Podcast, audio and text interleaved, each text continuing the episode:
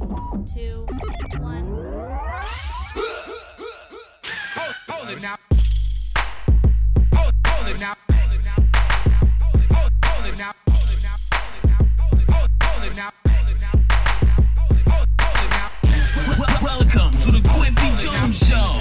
You are now in the mix with the two-man tower trip, Quincy Jones and Doc Lesnar.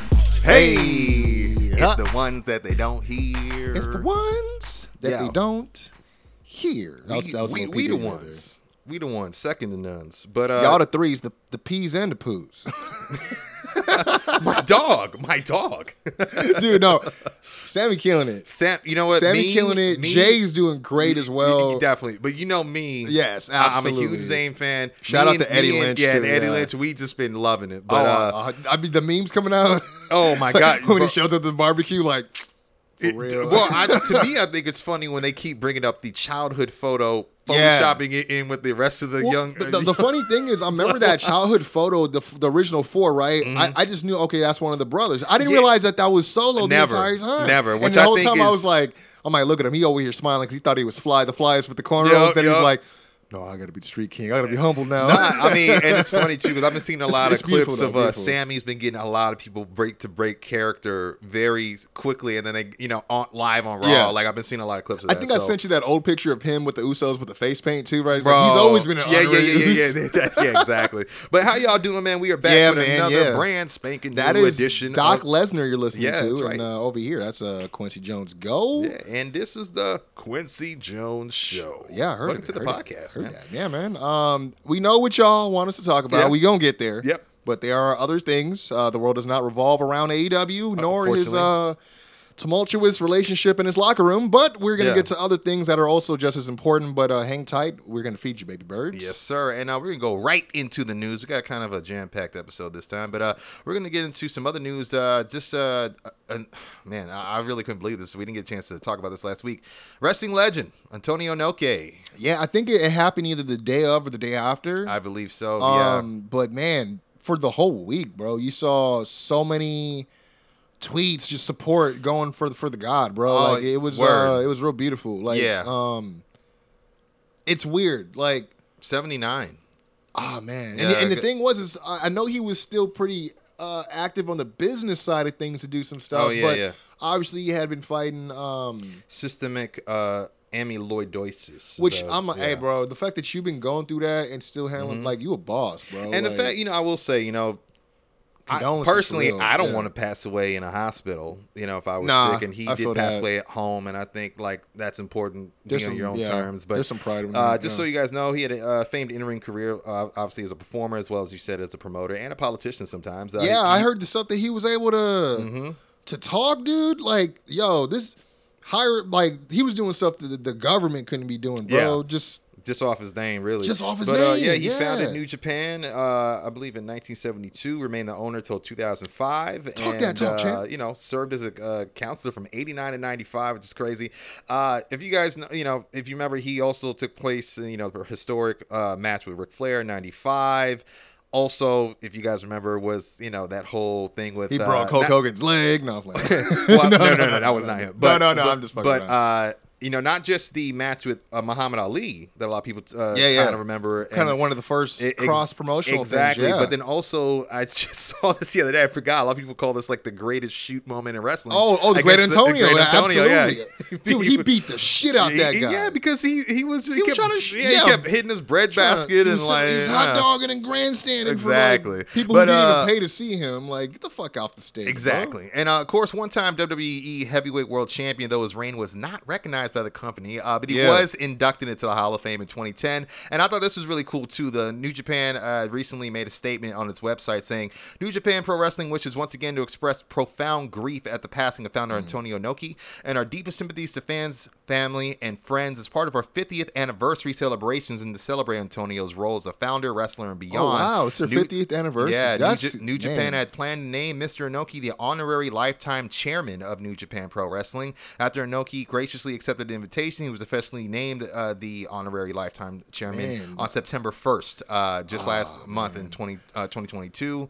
Um, So but about yeah, a man. month, huh? Only he- Yeah. man. That's Yeah. rough, but you know what? That that was really cool. I think that was a really cool honor for for them to try to Yeah. bestow that upon him. And I'll be honest, 79 is, you know, it's not, it, you know, some people do live longer, but I think for a wrestler these days from that Yeah, time, I it- mean, that's, that's like- not a bad lifespan. You know? I mean, you got to take it like probably training in his teens till now. So Yep. what? He had a good like sixty, probably sixty five. that's what I'm thinking. You know what I mean? Yeah. Career. You know what I mean? And and just held in. I mean, it's not easy to be held in high regard for that long either, without controversy, right? So Exactly. shout out to him, man. Shout out to one of the goats for sure, man. For sure. Antonio Inoki for sure. And, um, you know, just shout out, I to- mean, because remember he, he was the namesake of one of our old uh yeah, yeah, our our old old venues, too. Exactly. Sports. uh, Yeah, he Exactly. trend setting, bro. Yeah. Yeah. or Noki Dojo, I think. Is Thank what- you, yeah. Uh, and then, of course, uh, just to keep within the theme of just uh, you know lost legends, uh, Dan Masters, famed ring Yeah, announcer, also man. passed away uh, last Wednesday. News broke uh, that the uh, woman of wrestling ring announcer, uh, aka known as Daniel Henry, had tragically passed away Tuesday evening after a fatal car accident uh, while traveling in El Salvador. Uh, the news was broken by his niece on Facebook, who paid tribute to her uncle by saying. Uh, rest in peace to a remarkable, lar- larger than life man, my Uncle Daniel. As a kid, he made me feel like the coolest person on the planet. From talking on the radio, getting wake up phone calls from famous wrestlers, and shout outs at his wrestling events. He was the star of the show everywhere he went, but made me feel special. He was taken too soon and will be missed tremendously by the people who knew and loved him. Uh, and he had a career, man, that spanned over 20 years working in radio and boxing before transitioning to pro wrestling as an announcer and commentator for uh, PCW Ultra, Deep South I was I was just gonna and, um, say I saw Viva Van had said that she she had a Yeah, he, he had she- just announced one of her matches. yeah, not too long championship wrestling from Hollywood. Mhm. So, but 'Cause I know um, she does PC, PCW Ultra as well. Yeah, exactly. But, But, definitely yeah. condolences from here, the KJS dude. crew. Uh, you know, both some solid, you know, not even just solid, just exemplary workers in the business. You know, and um, you know, Yeah. it, it's just one of those things when reality comes in and lets you know, kayfabe, bro. You know, so Yeah, it's like you know, life. There's there's death, taxes, and the one on one with the Undertaker. I was gonna say Mil Mascaras. And them, oh goddamn. Uh, but uh, just to pick it up a little bit, got some updates and some former talents from the WWE side of things. Biff Busick. Who? Biff. You're supposed to take the role. yes. If you, You- know, you yeah, know, and if if you, you- don't, it's fine. Beef Busick. Uh, uh, I'll give you a hint, Beef, uh, Biff, I should say. Biff Vader was on there once. Yeah, he was. um, formerly known as the Oney Lorcan, was actually spotted at the Performance Center. I Uh, heard about this. Like, yeah. is this a training or uh this is he's a trainer? He see, he was serving as a guest host this week. Oh, uh, that's according cool. to PW Insider. He was released on November 4th of last year, but it's worth noting, uh, you know, he doesn't seem to be rehired on a full Mm. time basis yet. Just brought in as a guest coach, but it could lead to maybe. Because you said Danny Burch Birch is also kind of doing the coaching. Last thing, right? I heard, him and Thatcher were, but that was over a year ago. So I don't. I'm not too sure where things are on that front. But it'd be interesting That's to see. true. You know, I, I if I'm Triple H, that's who I'd want back there. You know, so I mean, uh, yeah, a lot of good. guys. I mean, I mean, you look at who else they got, like the Matt Blooms, the Scotty Two Hotties, or former Scotty Two Hotties, the Road. Like, Yeah.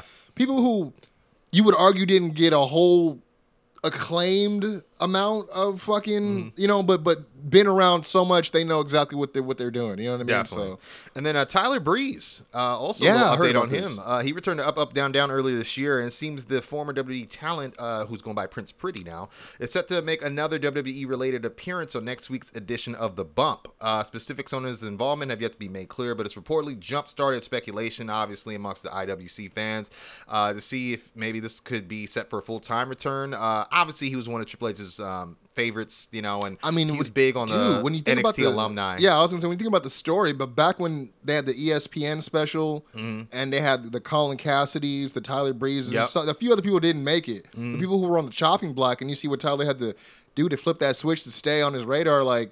Yeah, very storied history between him and Triple H, so I'm not surprised. Yeah, I would definitely. Would I would I selfish, selfishly want to see him back with with Dango and finally pull the trigger on Fashion Police? Yeah, Yeah. Only because I don't know what else they can really do with him right now. Um, And let's be honest, they could use uh, a little bolstering in the tag team division. I mean, they got good Yeah. teams, but I feel like They need a little bit more, yeah. yeah, little definitely, man. And uh, obviously, since he was released from the company last June, he's taken time to work through longstanding injuries, and uh, obviously has gotten yeah. to tremendous shape and maintained his Twitch streaming and uh, wrestling school with Shawn Spears, as we've uh, also alluded to in the past. But uh, this takes me to WWE news, my friend. All right. We just brought this up last week. Randy Orton's tattoo artist was taking WWE to court with suing them and their video game partners. I've now realized it's specifically uh, Take Two Productions. Ah. Um, and she has won the lawsuit. Is Uh, do you think that's because um what was the former before they were Take Two? They were called something else, weren't they? uh, I'm not too sure because this is two two K's specific publisher. yeah, but I'm trying, I guess I'm trying. There was some company and they split and then Take Yuke's? Two. Maybe it was Yuke's. I was gonna Mm. say maybe you think because at the time of the, the lawsuit they were no longer an entity to be sued. I'm not too sure, but there's a little bit more where it seems like Take Two has done this before in Ah. other 2K, Oh, that makes not sense. WWE, but apparently. Well, yeah, we were talking about that. Remember, like, what's the difference between that and the NBA players That's and stuff like that? what's okay, happened. okay. Yeah. So according to a de- uh, deposition, uh, I believe I forgot uh, what her name was. Let me see. Oh, the artist herself. Yeah, uh, I think it was something Alexander. I couldn't remember her first name. Uh, we reported last week, but uh, yeah, she claimed that uh, you know she was contacted by WWE offering to pay her four hundred and fifty dollars at the time to use. I thought you was finna say thousand. no, bro, no. but- Well, that's the thing is that's that's what's crazy is this is a win, but I feel like it's not really because of the damages that she receives. Um, but yeah, no, she um, you know, uh, they offered her 450. She turned down uh, that 450 as well. Take Two argued that its reproduction of Ar- uh, Orton's tattoos was fair use in order to recreate him in the 2K video games. Turns out the jury at the Catherine. Catherine yeah, Catherine. That's yeah. what I thought. Uh, at the U.S. District Court of in uh, S- South, it was Southern District of Illinois.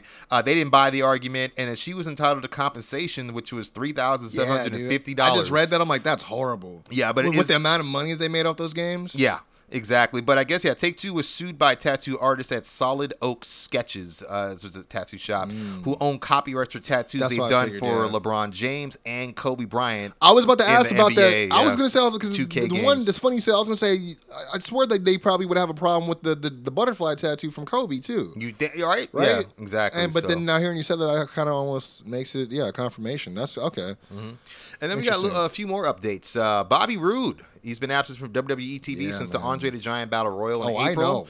and his uh, last house show match uh, was a loss against Omos in June. But a recent post from his Instagram may shed some light on the absence as he wrote, uh, heading home after what is hoped to be a successful trip to Birmingham, Alabama. Mm. Big thank you to uh, was it South Lake Ortho and Andrews Sports Medicine for taking great care of me this week, especially to the first class medical staff of Dr. Michael Ellerbu- Ellerbush, Ellerbush.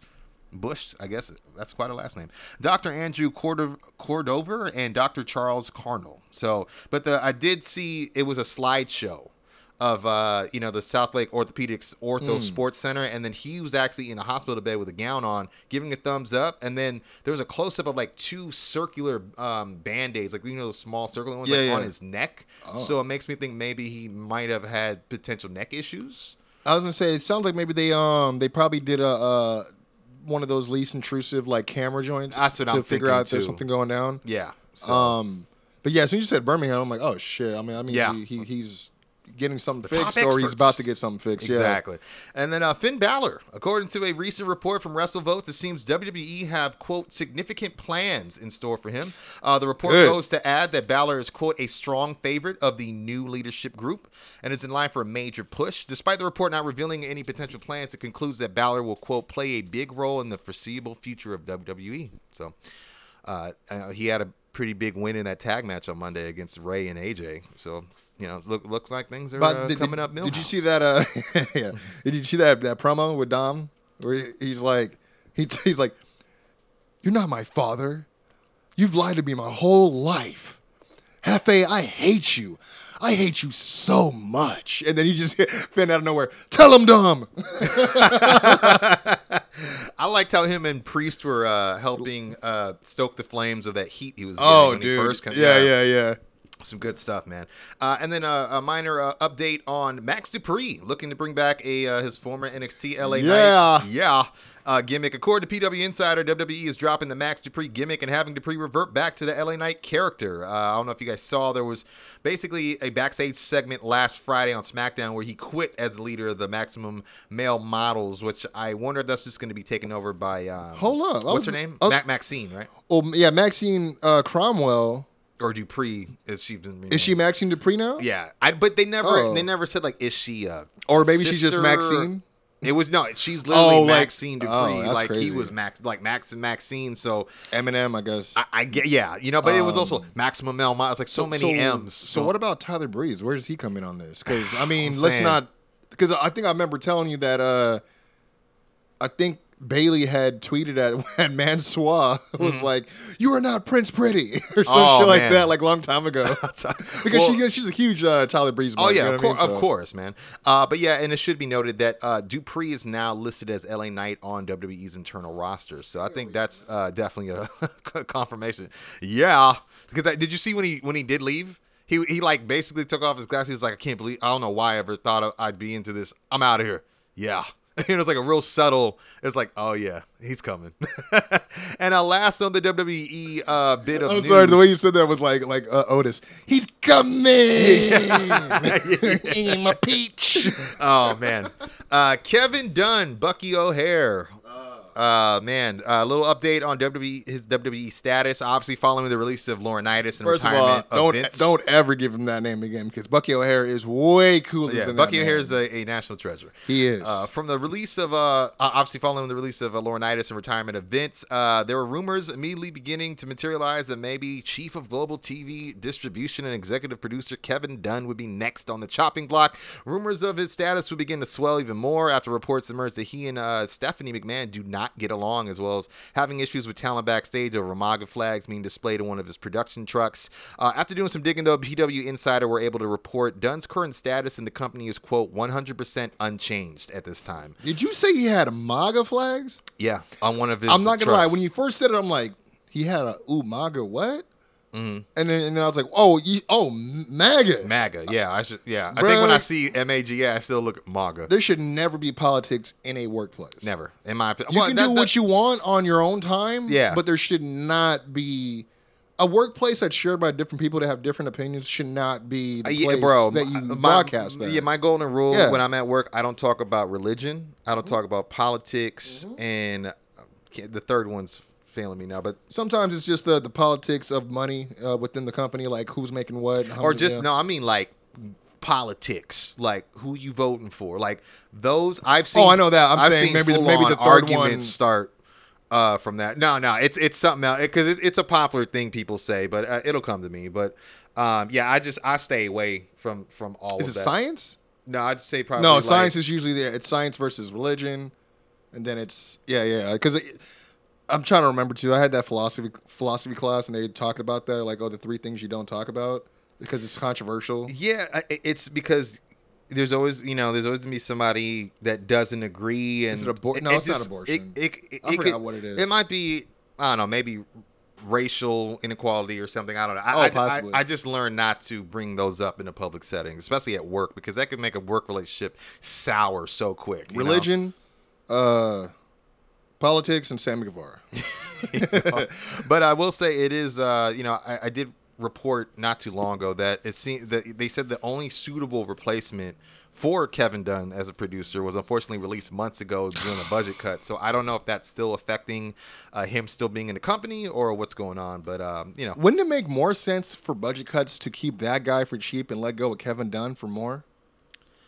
I would think so because you probably could pay him less, even though he might be wearing dual hats if he's a chief of global TV distribution. I That's a big, you know, big it thing. sounds big, but I'm sure it's he does the same shit. I, I guess what I'm my- my thing is there's there's no way that you can't tell me someone hasn't come along and it can, can surpass what he's capable of because he's been in the same thing Hmm. for so long. It's like, dude, there's other people that can do what you do and probably better. Very true. And I don't know, man. It's like, Yeah, dude, like, that- like, like, like, like, he's got his not- own brand of uh, Zooms. MAGA hats, yeah. Yeah. No, no, no, it's wait.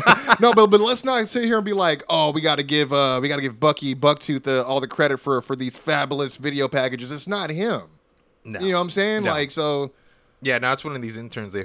yeah, exactly. I get no credit on these fucking things. But uh, moving on to AEW. Yep, yep. Obviously, there's some things, and we'll get there. I'm a crescendo, guys. I- But I, uh, let's I start. have one small thing to add Yeah. whenever you have time. Um, I did get an update on Scorpio Sky and what's been going on with him. Oh, why don't you start with that?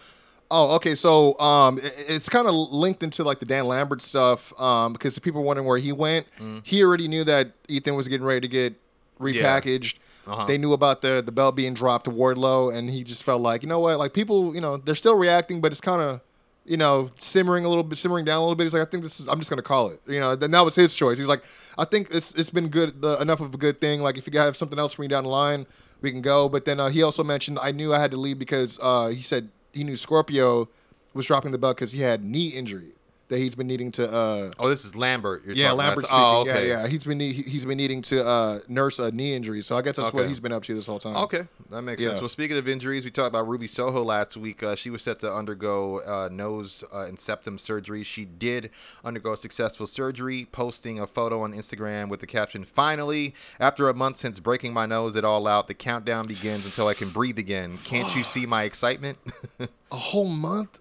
Well, yeah, I think it's from when it happened Yeah, versus yeah, when she could I, get I'm, in I'm there, thinking yeah. about having that, carrying that amount of pain for a whole month. That's Yeah, oh man. But Hey, I did. I have heard though those that have broken their nose before, uh, which I think if you're a wrestler, yeah, I- Yeah. I, don't. I don't want to say that the pain is easier, but it seems like it. You're you used know, to if- it, I yeah, guess. Yeah, Yeah, if you- yeah. It kind of, yeah, exactly. So, uh, moving on, we uh, there's a lot of uh, speculation going on this week about who might be done, might be leaving AEW per usual. I mean, name a week in the year, you're gonna find a, a rumor. But uh, Shawn Spears, uh, I guess, posted a goodbye gif on uh, Twitter and then later deleted it.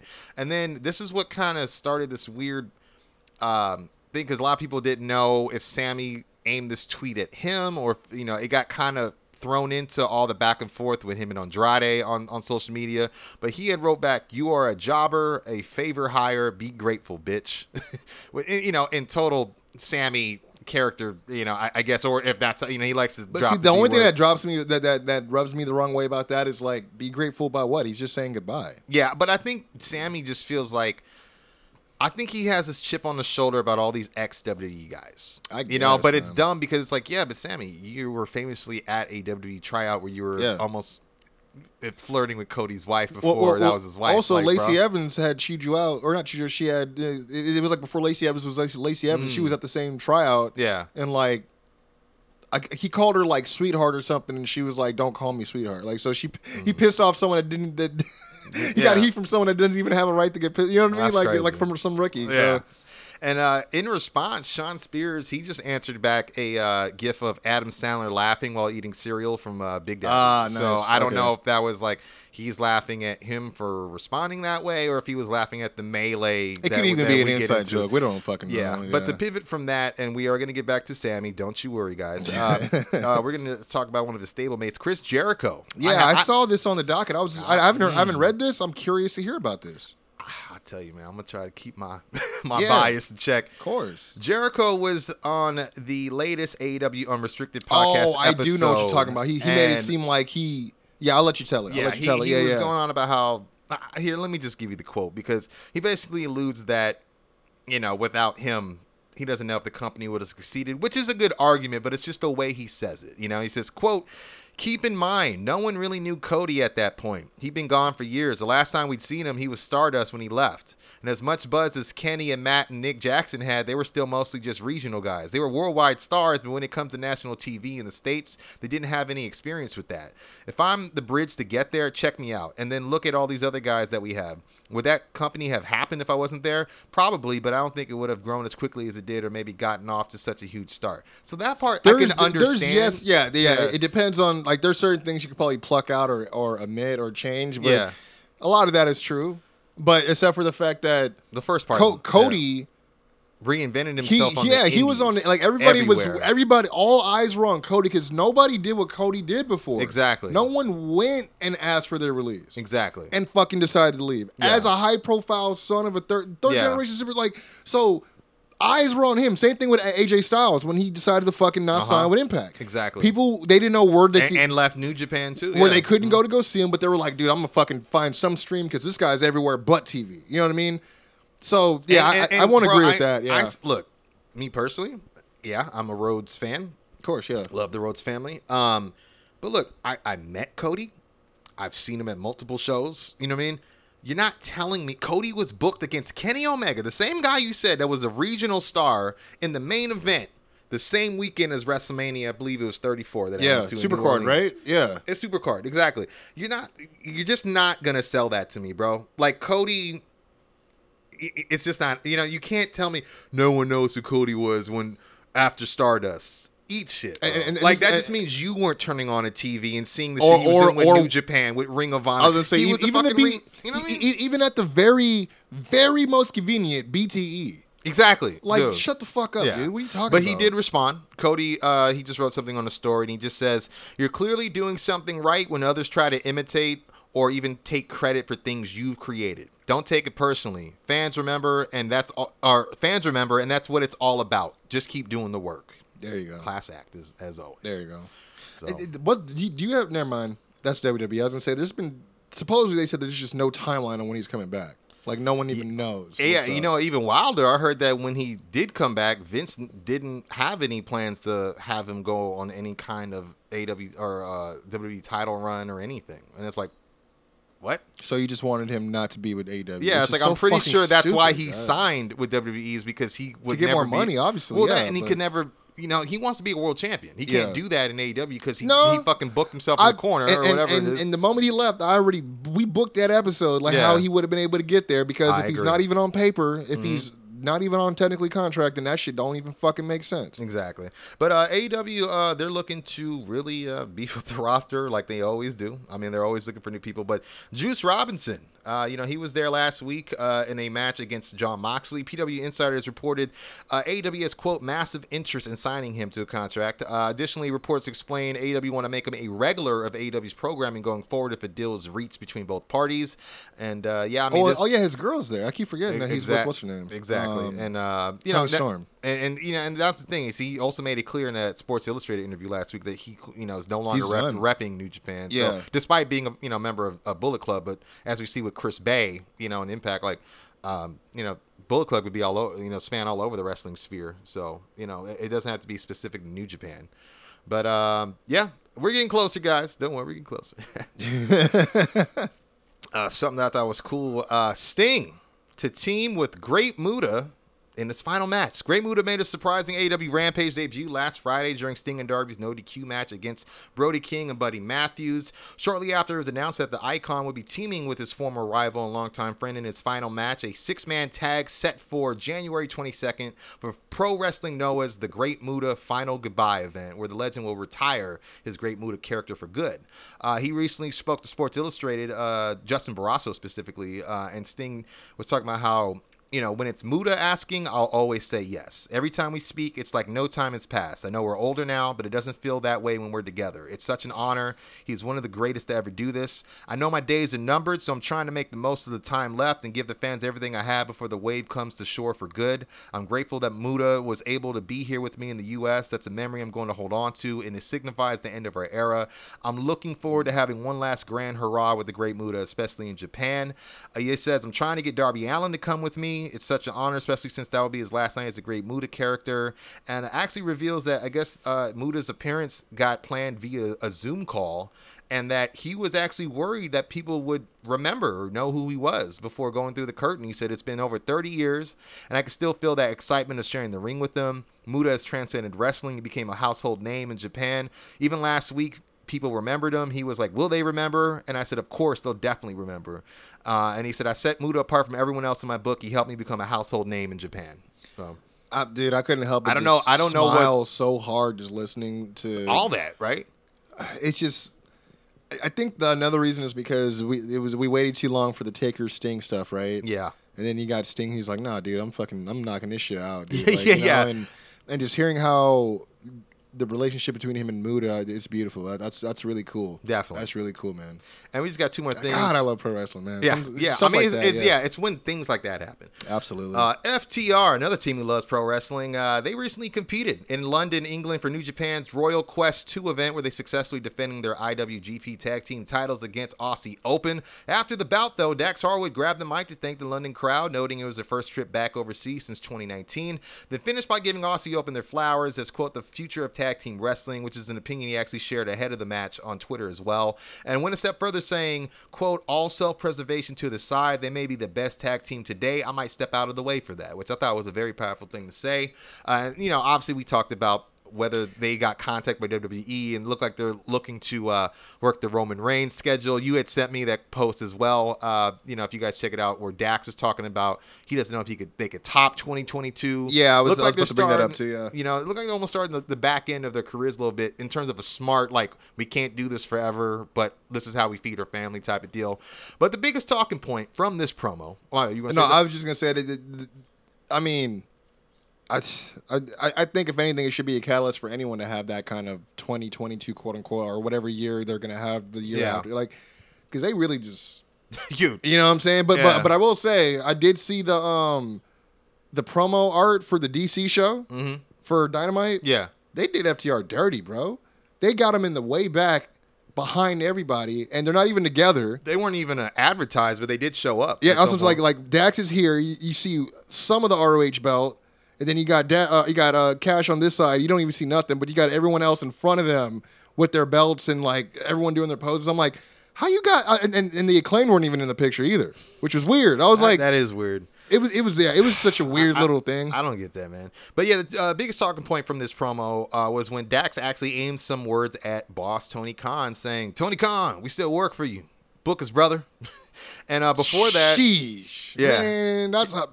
Yeah, that was the thing he said before all that other stuff. That's why I thought was funny. But he also added, while being a uh, guest on the Ringer Wrestling Show podcast, he said, "If we were worried about rankings, we would be AEW Tag Team Champions right now. We've been number one since forever. For the love of God, Tony, give us a shot." To their point, uh, their last tag match in AEW was a three-way against Roppongi Vice and United Empire in June, and have only wrestled three times since on Dynamite and All Out, despite holding. You know all three of those titles from AAA, ROH, and IW or I mean, New Japan, uh, and being one of the most over acts on the roster right now. I was gonna say like they could have. I mean, obviously, Spears is gone, Punk's out, but they did have that little short-lived thing with Wardlow where they could have possibly went. Yeah, went and that's kind of where they revisited. they could have had the you know. trios. You know what I mean? Yeah. Since since they knew they couldn't depend on the Bucks. Yeah, definitely. Uh, Khan did recently comment on the booking of FTR uh, while doing media rounds for uh, Dynamite last night. He said, um, FTR have wrestled at singles. They have had some trios, and of course, have had a number of pay per view matches in that time, both in Ring of Honor and AEW. But I think we could look to see them in tag action and maybe defending some of those tag titles they hold. They hold three different tag championships Exactly. and companies. We all have, or we have. Uh, affiliations with, uh, you know, with Ring of Honor, New Japan, Lucha Libre, AAA, and certainly I've been in, instrumental in organizing their bookings overseas and with Ring of Honor, where I also do the bookings. So it seems like he understands, you know, the the uh, appeal. But You you know, I saw a really good um, uh, article that said, "Are FTR too good to be booked right now?" You know, and it's tough I mean, like, meaning like they can't up- take a loss. Yeah, like you know, in the sense of, but I think they can if you're going to build to something. You can't buy, you can't sell me on the fact that they don't at least deserve to just get a, a TV win against the Butcher and the Blade or some stupid Bro, shit. I'm, I'm bro. look, like, or or can we get a real? When's the last time we had a program? like, I think what I'm waiting on, and I don't know how much trust they got in it, is the Hardy Boys versus FTR, right? Yeah, Like, that's I, I got that going on my universe right now. yeah, I, I, I, did- I did barely just introduced Jeff. I had to make sure his physicals were clean. No. As you should. Uh, but yeah, Aid, uh, I was also going to say that uh, hopefully Khan does take notice of their momentum uh, because you're going to love pro wrestling again. As per Sports Illustrated, the top guys are set to team with legendary Ricky Steamboat for Big Time Wrestling's Return of the Dragon event on November 27th in Ra- Raleigh, North Carolina.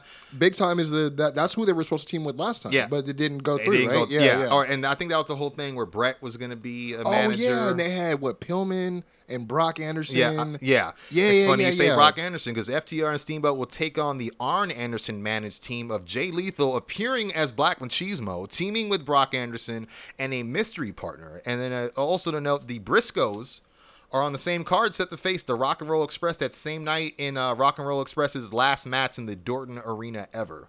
By the way, I Uh, didn't, I didn't tell you this uh, sidebar kayfabe or, or yeah kayfabe. Mm-hmm. I, I did shoot a message out to the Briscoes. There's nothing wrong, nothing wrong with that. I just want to let you know that. Yeah, I like it. Uh, this will mark Steamboat's first match back since 2010. So, and uh, of course, guys, we'll get right to the main dish. All things having to do with Andrade and Sammy Guevara. First, we're talking about Andrade's uh, AEW status. Um, and I'm just going to try to go through this as fast as I can. Here's a brief timeline, basically, of Andrade's, uh, you know, progress this year, 2022. Quote unquote Yeah. progress. Yeah. Married Charlotte in May. Plans to wrestle Osprey at Forbidden He Door. said married- What? uh, This this is just really what Yeah, you know. but yeah, that's- like the only damn. things he's done. He, he he was supposed to wrestle Osprey at Forbidden Door in June. They got Yeah. scrapped because of wrestling politics. He had an inflammation of his ankle that kept him out of action for weeks and delayed, I guess, the Lij feud against the Lucha Bros. And then when the feud finally happened in August, they had no long term plans. Uh, then what was done was Lij reunited in the trios tourney, uh, tournament, only to turn on Dragon Lee with no follow up, and nothing's really really been going on since then except him pursuing uh, Preston uh, Vance. So after months of rumor innuendo surrounding his happiness in AEW, uh, we see that there was supposed to be a scheduled mask versus career match With uh, no Pre- build, with nothing up. well, there so there has been build. It's just been on Rampage, and and it, with these little backstage segments that feel similar to the last one you saw. Like there's no different, very much. Yeah, who was just- the last person he was trying to recruit? Was it Luchasaurus? I I don't remember. I couldn't tell you. Was you. it something stupid like that? I can't remember. I think it was Darby. It was Darby. Yeah, he, he's like your boss. You're just a little boy. Yeah, I was. Oh God, Uh, that was it- so stupid. Yeah, so it, but it's weird because you know obviously yeah, if he loses the mask, Vance would lose the mask if he loses the match, and if not, Andrade would leave AEW seemingly, and of course it, it kind of makes people speculate a lot because it's supposed to be the two year anniversary of Brodie Lee's final AEW match. Um, so while Andrade is actually you know pretty much a bigger star, it still like has Dark Order ever lost anytime they did something to you know as a tribute, and I don't think so. So I mean, but at the same time, I'm gonna keep it real. Mm-hmm. Preston Vance is not a luchador, no, so him losing the mask means nothing. No, it- it, it just gives doesn't. him a different. Yeah, it, it- just unbooks him from the It- Dark Order, it- which is that fine. whole hand. I was handpicked and get you know that's that's all. like It is. one of the very first guys. Let's keep picked. it. It was cool when it first started, but at this point now, he definitely should have been out the mask and, and with the factory at some point. You know what I mean? Shh, man. Mm. I mean, I, I think him a tag with him and uh Comoroto. no, um the guy that just uh not Channing Oh, Lorenzo, but the, the new guy that uh what fuck what's his name? Oh, slipping with the fishes. Yeah, the guy was. Yeah. I think those 2 as like a That's American look, yeah. baby face, like you know what I mm-hmm. mean. Like, but then I just thought about that. He was sleeping with the fishes, then he goes, and I remember, yeah, you, we, we saw his name making fun of him, QT. But then now you mm-hmm. got QT who fucking dresses like the Sopranos, so he's right back in the fucking mob. Yeah, exactly. I mean, And Comoroto with his fucking attire choice. I don't know Uh, what. yeah, the, I don't know what's going on with that dude. Yeah, uh, Andrade did. Uh, he, you know, he's been doing his thing on social media, really stirring the pot. At one point, simply tweeting the word "out" in all caps back in early September. Uh, and another time, you know, he was talking about how he can't use his, his infamous spinning back elbow due to Jericho's finish being too similar. Uh, and then tweeted out an hourglass emoji on the 26th of September, leading many to assume he's waiting on his contract to expire. Tony Khan made it clear though he wouldn't be granting any releases anytime soon after last week's Dynamite. And you know it's weird because Andrade started using the hashtag Free Elidolo uh, in his posts like two, literally two days before the match against Vance was set up on Rampage. Uh, but he has had other things going on social media, such as retweeting a lot of interesting tweets. You know, there's one where someone talks about last week how you know the hurricane kept some stars off the show. Some are injured. Oh, is some are happened? suspended. And Fuck, you know, but about that. AEW still didn't let Andrade wrestle. You know, and he retweeted that. Uh, there was another one where I guess AEW put a uh, you know a group photo of his Hispanic talent um, backstage and on roster, saying AEW celebrates hashtag Hispanic Heritage Month, and there's a lot of people in here, you know. But what was weird is someone retweeted and said, "So Andrade and Thunder Rosa must be white then," and he retweeted that because they're both not in the photo. But Jose, the the uh, assistant. Assistant. is in there, so it's like maybe he just wasn't there, you know. Uh, and then of course someone also put, uh, you know, he needs to go back to WWE in parentheses home. He retweeted that, uh, and then one person says, "I'm praying that ten wins," and he put me too in response. Jesus. Uh, yeah, you know, and then another day he, you know, put up his, um, you know, information like telling people, you know, to text him, and I think it was like I a- did see uh, that. You know, and it was, you know, a lot of people were thinking is this like for booking or whatever, and then on top of that, Jose posted what looked like a goodbye post, you know, on Twitter said, "You are one of the best in-ring competitors. I learned a great amount working alongside you. You brought me to AEW, and I stand by your side in whatever choice you make next. Thank you for everything, Manuel Andrade." So, but uh, to put some clarification in all this ballyhoo, innuendo, and rumors, he did do a uh, um, interview, uh, Andrade, I should say, with Mas Lucha, where he explained, you know, right now I feel a little stagnant. I feel like I want more. I feel like although I have a good contract, the schedule is good. I like the schedule because WWE was inhuman. It was a, quite a lot. People cannot imagine. They think because he is fighting on TV, it is the only time he fights. There are non-televised matches in other cities, other countries. Right now, it's yeah, difficult. becau- sometimes they make multiple loops. dude. Like, Exactly. yeah. Right now, it's difficult because I want more. I feel like I want more now that Rush or Roosh is back. It's the pressure that we want more, which is not you know that, that that's a pretty candid thought. I think anyone would feel the same way in his in his spot and the way he's been booked. Uh, interesting enough, though, Roosh was recently announced as officially signed with AEW and Bandito as well just this Is, morning. is Roosh Uh, related to him, or they just? I think they, they just go back in the Los. I think Roosh and Dragon Lee are the only ones that are related, but they probably just came up together, is what I'm thinking. So, uh, but yeah, um, and you know those are two guys who have been stablemates and longtime friends of El Idolo. So you would think maybe he wouldn't want to leave now that they're there, uh, but he would make more headlines as we get into the. Uh, Incredulous Twitter spat that started yesterday that would boil over into a physical altercation, apparently. Uh, and what happened was he was asked in an interview um, about you know uh, the elite and the CM Punk situation. He said he's never had problems with them. You know he he fought them in the in the trios tournament. He said they're all good with me, but I did have one issue with a wrestler. I'm going to say his name. It was Sammy Guevara. Had an issue with him because he once came to the locker room, complained that we hit him too hard. It's wrestling. Solve it in the ring. If I hit hard, hit me hard too. I learned that he came in and he accused me like a little girl. After I learned about it, I spoke to him and asked if he had an issue with me, but he said he did not, and that's all there was to it. It's funny because not even WWE, because he talked about John Cena never even, you know, had a problem with the way he hit. Yeah. And and he said just kind of he made Well, seem I like the mean- nerve of this kid who just got in the business having a problem, you know. Well, with- see, and, and that's the thing. A lot of people are getting mad at the narrative of kid. Yeah. It's like it's kid, but he's 29 years old. yeah. He's not a kid anymore. Very true, but he's acting like one of my Yeah, exactly. But uh, yeah, you, you know, then he goes on. He says, "I said it to your face. if you have a problem with me, you said nothing. I won't beat your ass because it's I'm pro- I'm a professional. Don't be scared. When I say something, I name names, and I'm not scared to get fired. Hashtag Sammy. You know, it made so anybody had any doubts, there were no doubts about who he's talking to. Sammy would retort, "You didn't say shit to me, you liar. But here's some truth, you ungrateful prick. You So, be- so I think because if you notice, you is all capitalized. So I think maybe he's in, he's insinuating that you didn't tell me anything. Someone else. Yeah, that's something. what I'm. Yeah. and that's what's weird too, because he's yeah, he goes, uh, "You would be jobless if it wasn't for your dad-in-law. Are you really mad at me or mad at yourself for failing to get over a second time? Just go back to WWE like we know you want to and fuck off." He writes back, "Okay, I'm a liar with a laughing emoji. See you on Wednesday. I'll tell you to your face again, and nothing you say that, or, or and nothing you say that you do not have any problem." Which I'm, I'm guessing that's broken English, but basically saying, "I'll, all right, I'll, I'll say it to your face again to see if you you have a problem because."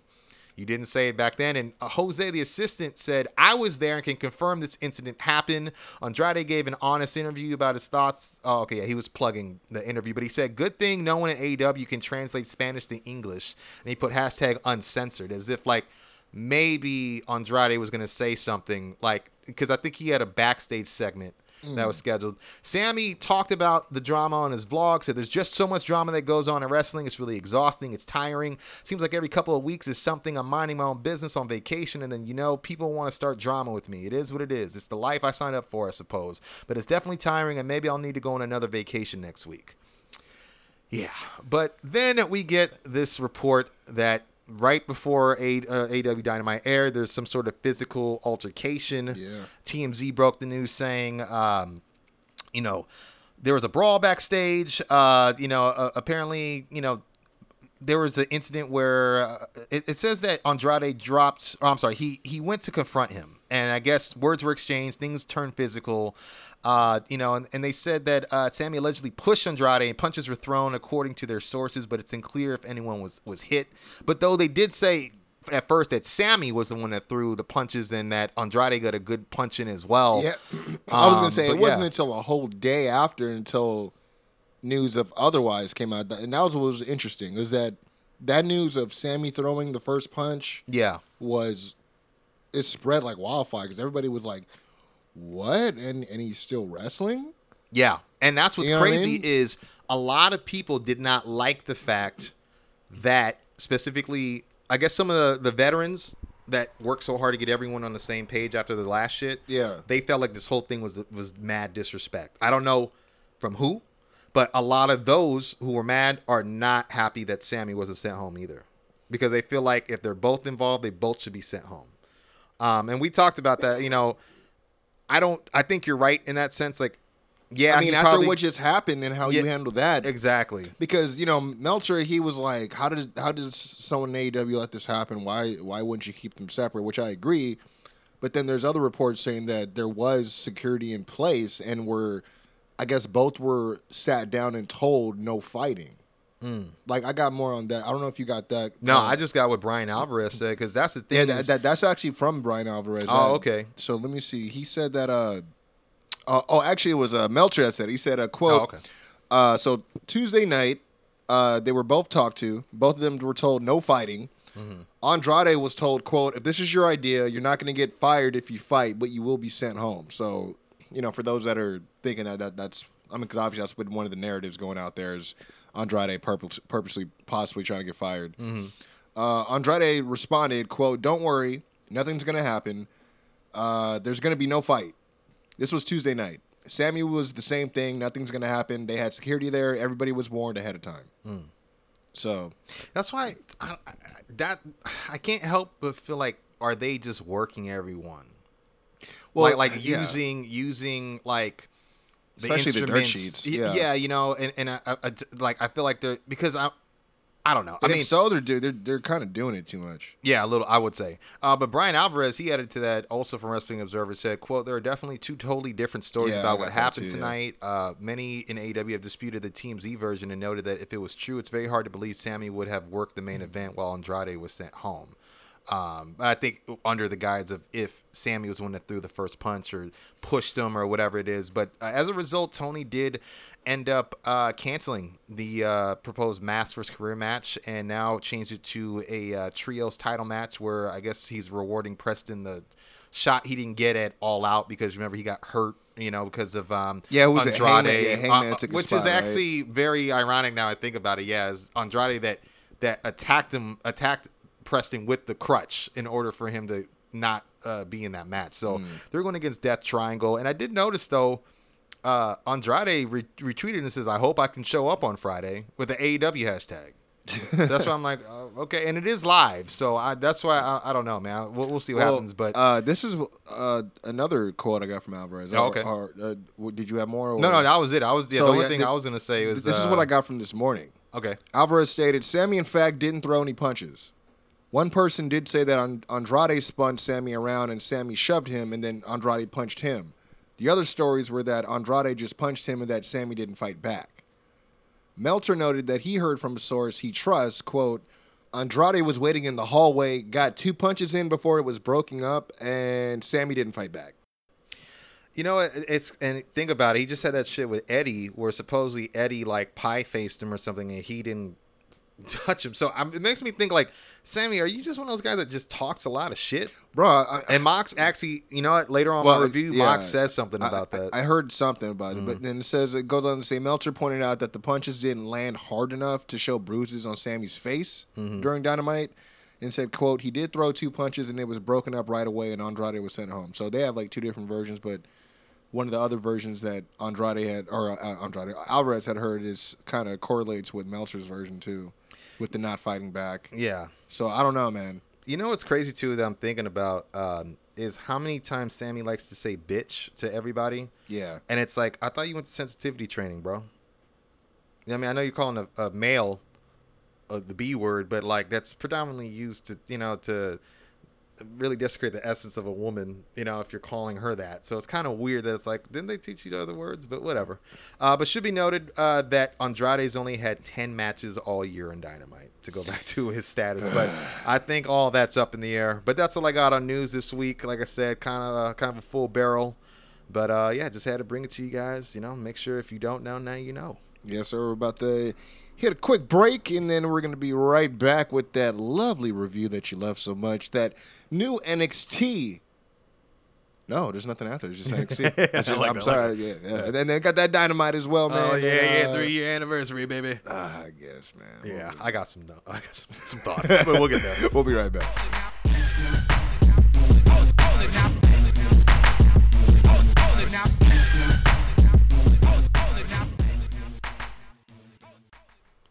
You already know what it is. Quincy Jones, go with the Quincy Jones Show with the message about the Quincy Jones Show. I'm talking about the album first and foremost. I want to thank you all for supporting and doing what I do, man. Of course, the podcast, I love it. This is, you know, labor of love, but just put out the album a couple months ago and y'all have spoken, man. 3,000 streams and going, man. I appreciate the love. And if you guys haven't checked it out, check it out right now. The link is in the bio everywhere on my social media, dude. I'm telling y'all, man. Got the video up for No Mercy.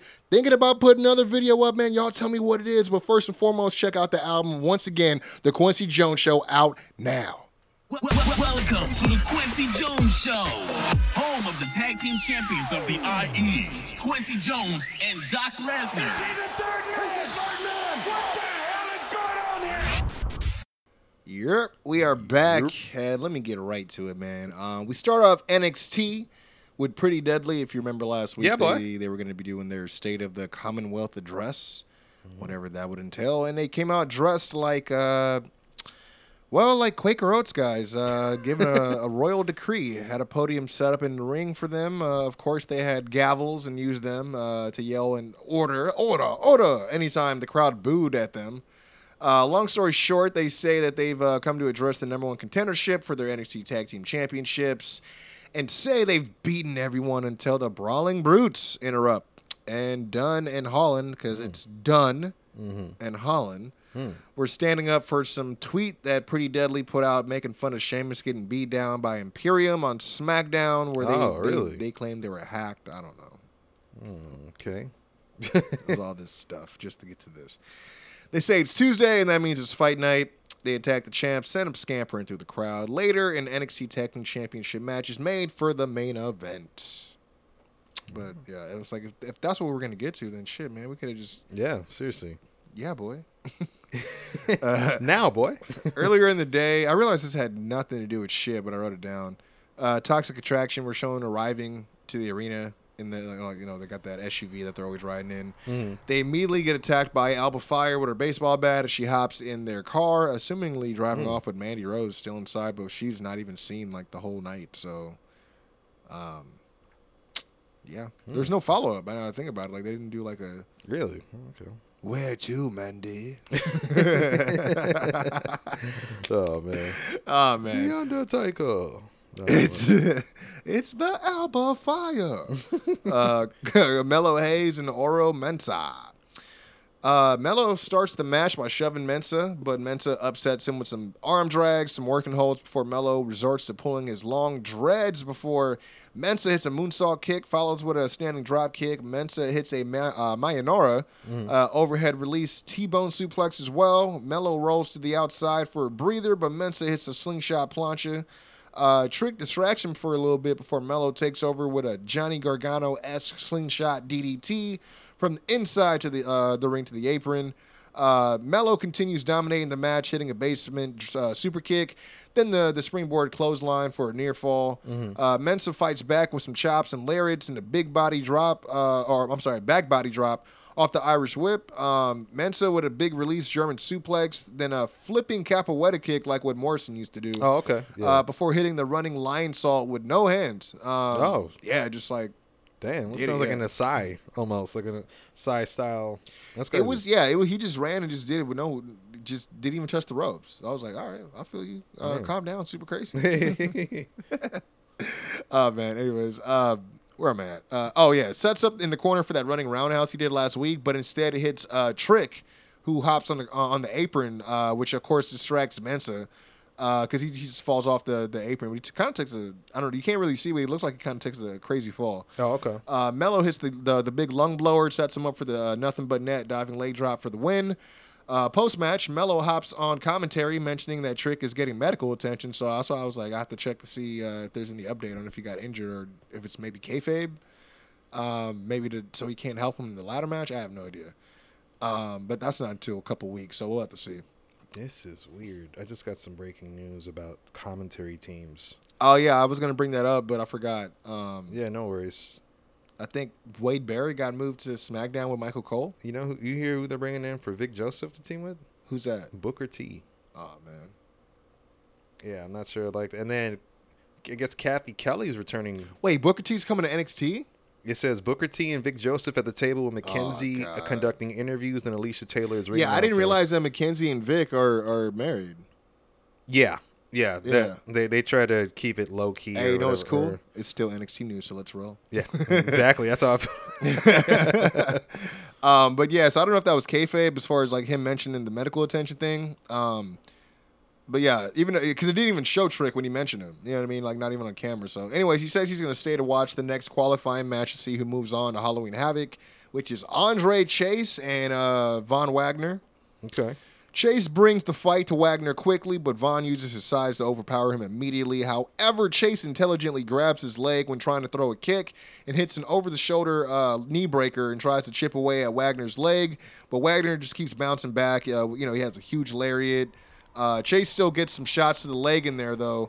Uh, Wagner again manages to pull off a power slam, but Chase hits a pair of running basement drop kicks, again hitting that knee before putting together some jabs and a running uh, uh, Russian leg sweep and uh, hitting what I like to call the uh, the fraternity stomps. Oh, okay. Um, meanwhile, uh, uh, Robert Stone distracts Chase at ringside while uh, Thea Hail actually carries him like like cause he's on the apron. Yeah. and then she carries him in an electric chair like Oh, on her shoulders. Okay. And then you know he's like, "Put me down." So she puts him down, and then she like body slams him on the outside. I'm like, dude, don't make it about her, but cool, I okay. guess.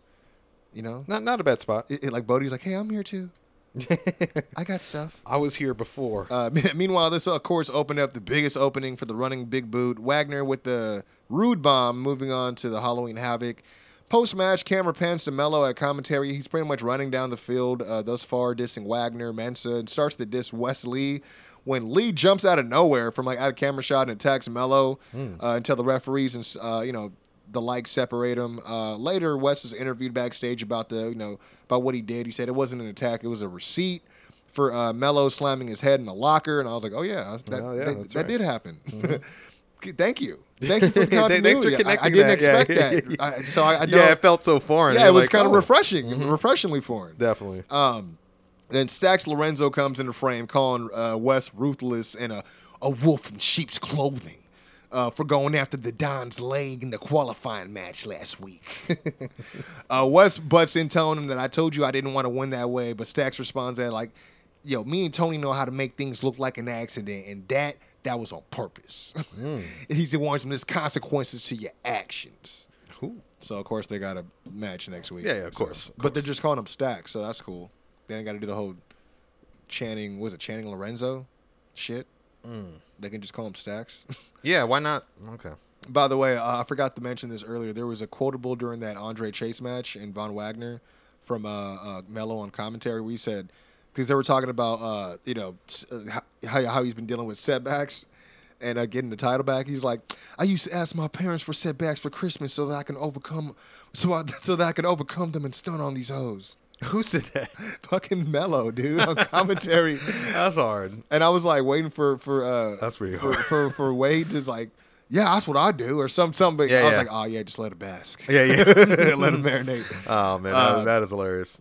Footage shown from last week when Damon Kemp attacked uh, Brutus with the steel chair. Remember I told you he like weared his Yep. ass out with it. Uh, then you know we see Brutus like post match and Cool- uh, it was like a cool little segment. Yeah. Um, he, he, he got these brutal looking bruises on his right shoulder in the trainer's room with uh, Ivy Nile and Julius uh, trying to be there for him when they uh, they get approached by Duke Hudson, who uh, pokes fun at the curtain state of Diamond Mine with Damon turning and Roddy in the hospital and his brother Brutus now probably also injured. Uh, of course, Julius takes umbrage and of course challenges Hudson to a match for talking that trash. And uh, I got the fuck that match. I'll tell you. But anyways, Sanga is in a backstage segment shown watching the the match from earlier with uh, Nathan Frazer as they talk about uh, you know hope, hopefully he can win his way in the match because you know Sanga wasn't able to. Um, but he, he said even though I wasn't able to, I hope that you you know you go on because yeah, you know I heard he- about this too. Yeah. yeah, and then uh, of course he walks off camera and then he's approached by Veer. All I kept seeing is Veer is here. That sounds was it, that that came straight from WWE social, didn't it? Like that's that's that is some shit they would what- do. Yeah, that's what people just love. Man, Oh, anyway. man. Lash Legend uh, versus Wendy Choo. Pretty long match, to be honest, and I was really surprised by that, given that Lash is still learning on the job. But in the end, Wendy wins with the top rope Vader bomb. Okay. Yeah, I mean, I'm kind of not as invested with in her anymore either. I, I mean, Wendy had some, and then I'm like, nah, I'm cool. I, I, I, I'll be honest. I don't get it anymore. But There's a lot of sleepy girls out there, but I don't know if they sleep, they watching wrestling.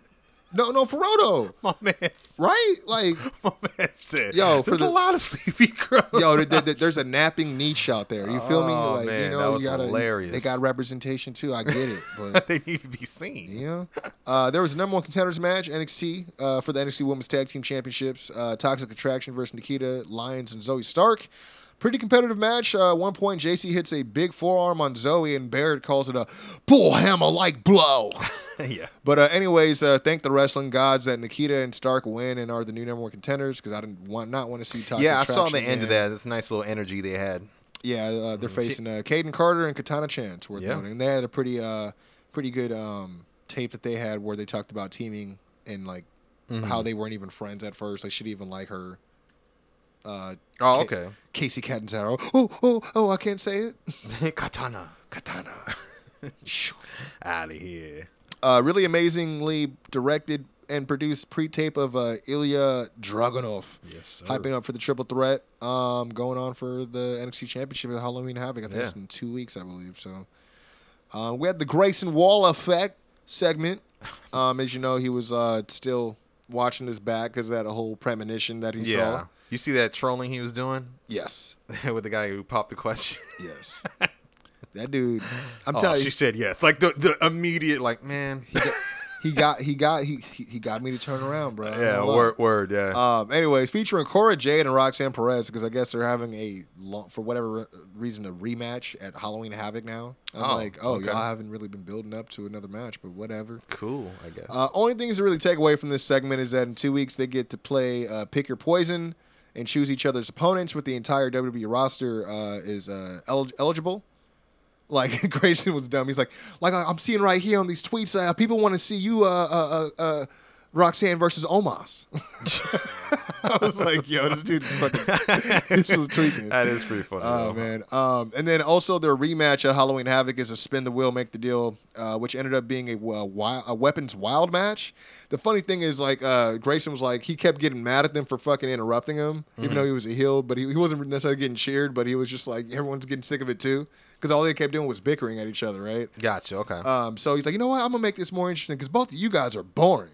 I'm gonna go and spin the wheel for you, and we're gonna see what your match is now. And then so he goes up there, but there's of course like the the, the hidden or the, the hooded figure, right? That's always standing next to the big wheel. yeah, that's right. Uh-huh. And then so he walks up. He's like, uh, yeah, yeah uh, the, the, the, better not be Apollo Crews, right? I'm, I'm, I'm, not, I'm not scared of him or nothing. And then he like, he, and then he goes and like look, he lifts up the hood and looks, but he realizes it's just like you know you can't see. And then Yeah. he- this is the most hilarious thing, bro. He lifts up his, because the guy's hands are at his side. He lifts up his sleeve, sees that he's white. He goes, "Yeah, that's not Apollo Crews," without saying it, but saying it without saying it. I thought I died, bro. I thought it was hilarious, bro. Uh, oh shit. but uh, but while this is going on, of course, Cora and Roxy, because he told security that he had security there to watch to make sure Apollo wasn't there, but he had security tell him to watch the girls and make sure they didn't fight while he went to go spin the wheel. Yeah. Of course, that didn't work. They got the security like you know they were trying to brawl, and then out of nowhere, Apollo Crews just grabs him and pulls, drags him underneath the ring. And you're like, what the fuck? And then he comes out. He come, finally comes back out the ring, and his eyes are bloodshot and bleeding.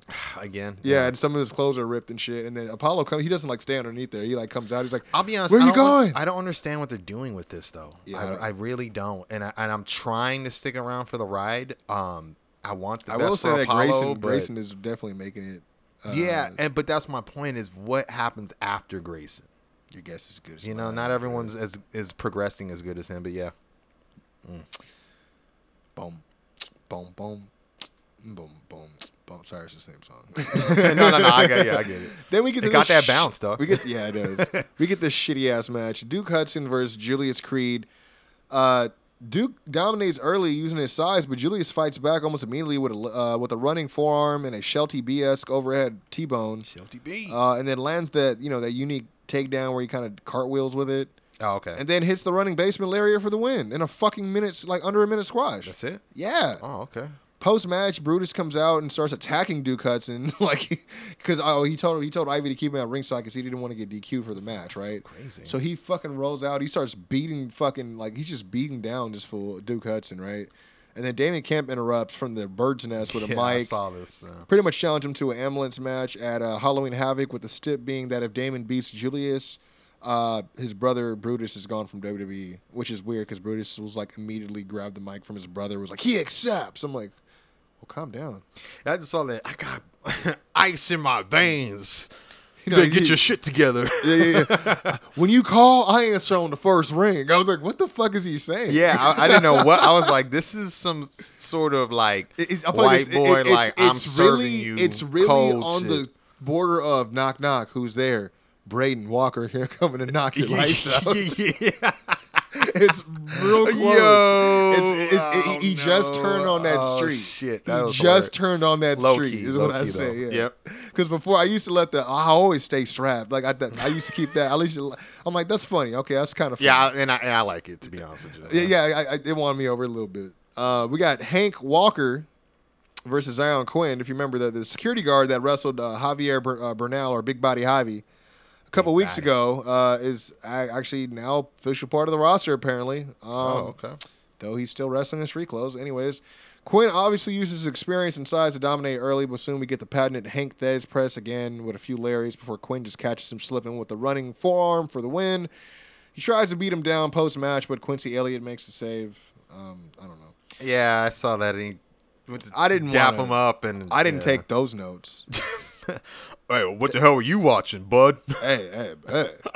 Uh, earlier, we see Schism admonishing some small framed hoodied associate of theirs who uh, I have seen in a, couple of past weeks passing out smiley face pins to people Hmm. and like people blowing them off. But like, I didn't really make it a, a- like loo- looking like he almost like he was trying to recruit, but didn't really bring it up. Is I didn't really see it as anything important. Yeah, yeah. You didn't think it was. Le- yeah, I get you. Uh, but yeah, they showed his person, but they don't show him. Like they show like from the back, um, with him being surrounded by schism, and they're like, you know, admonishing him, saying like he's not working hard enough on the recruits or whatever.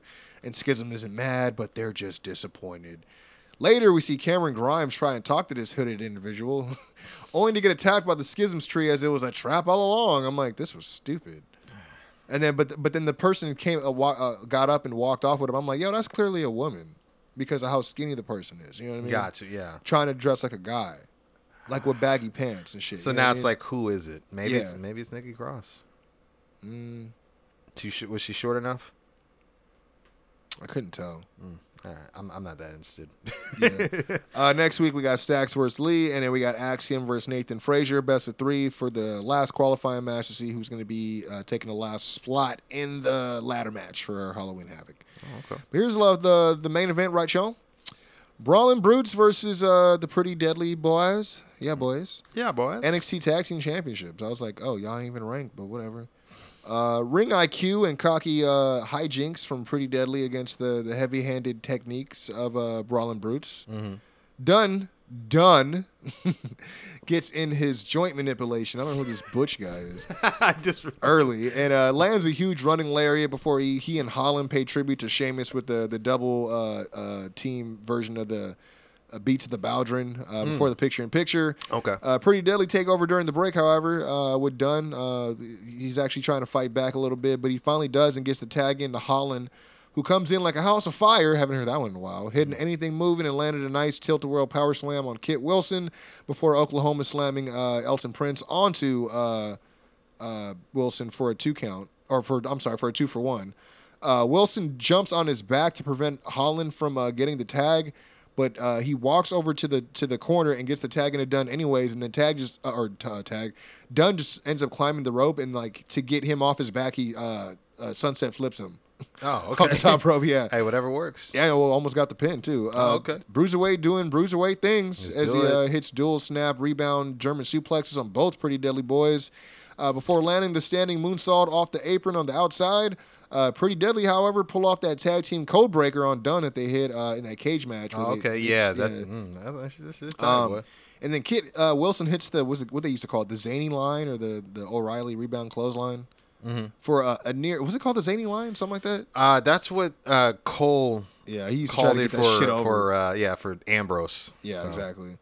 Uh, for a near fall, Holland back in the match now, taking out Elton Prince on the outside while Dunn locks in the cross armbar on Wilson before hitting a semi botched version of the what was his move? The uh, what's what's uh the name of uh Dunn's move? I always Bitter end. bitter end, like because instead of landing like a fucking um uh flatliner, he didn't make the full rotation. And landed like like he on it was the show, on the side, or Dude, no, it was a like a pump handle uh, uh Russian leg sweep. It was really, Oh, it was, crazy. yeah. It, was- I was like, is he doing that now, or did he just fucking under rotate? It was that like so instead of doing the full sp- like because you know he, or did he overspin? he no he didn't overspin. Dang, that's crazy. Yeah, yeah. I'll have to show it to you. It was pretty. It was pretty. That's not a bad. I feel like Uh, but Prince is able to get his partner's foot on the rope for the save and even tries to uh, deck the ref for the intentional DQ, but the ref ducks under. You know, he's all on his P's and Q's. He always on his square, my G. As uh, Dunn and Holland hit a double team finish where uh, Dunn uh, roundhouses Prince. Uh, oh, so basically, uh, Holland picks him up and then he roundhouses his head and Holland uh, snowplows him. Oh, okay. So basically, like It's like it's like the, it- the it- dragon. yeah, I was gonna say Chase chasing the dragon, Yeah, except yeah. for it's a yeah, or the Northern Light. Yeah, it's basically a yeah. I guess it is the the snowplow. I guess it is North Alliance Drive. You're right. Mm. Uh, should have been what I would have called the finish, but the timing was off. As Imperium was supposed to hit the ring, I, I'm guessing a few seconds sooner because you see Holland go for the pin, but then it should have been, you know, like it, it- only for him to come off of it uh, like too early and start looking around for them before they even showed up. Yeah, Okay. it kind That's a of little weird. Uh, like like the cue was off. You know Yeah, what I yeah, mean? yeah. I don't, I don't, I don't blame. Damn, Papa Shango. Like he he pinned for a one and then started like coming off the the the cover. It was like I was like, what are That's you doing? weird, yeah, man. I was like, y'all should win right now. That should be awesome. Hmm, That'd be it up, man. What the fuck y'all doing? You fuck don't around fuck around yeah, I knew you was it. Uh, yeah. Anyways, uh, Imperium get involved somehow without the ref seeing it. During which Kit Wilson shot blocks Holland's leg from behind, tags in Prince. They hit spilled milk for the win, and then for whatever reason, Malik Blade. Is that his name? Malik Blade. Uh, And yeah, all- yeah. Malik. and, and it's just it's just an Ofe.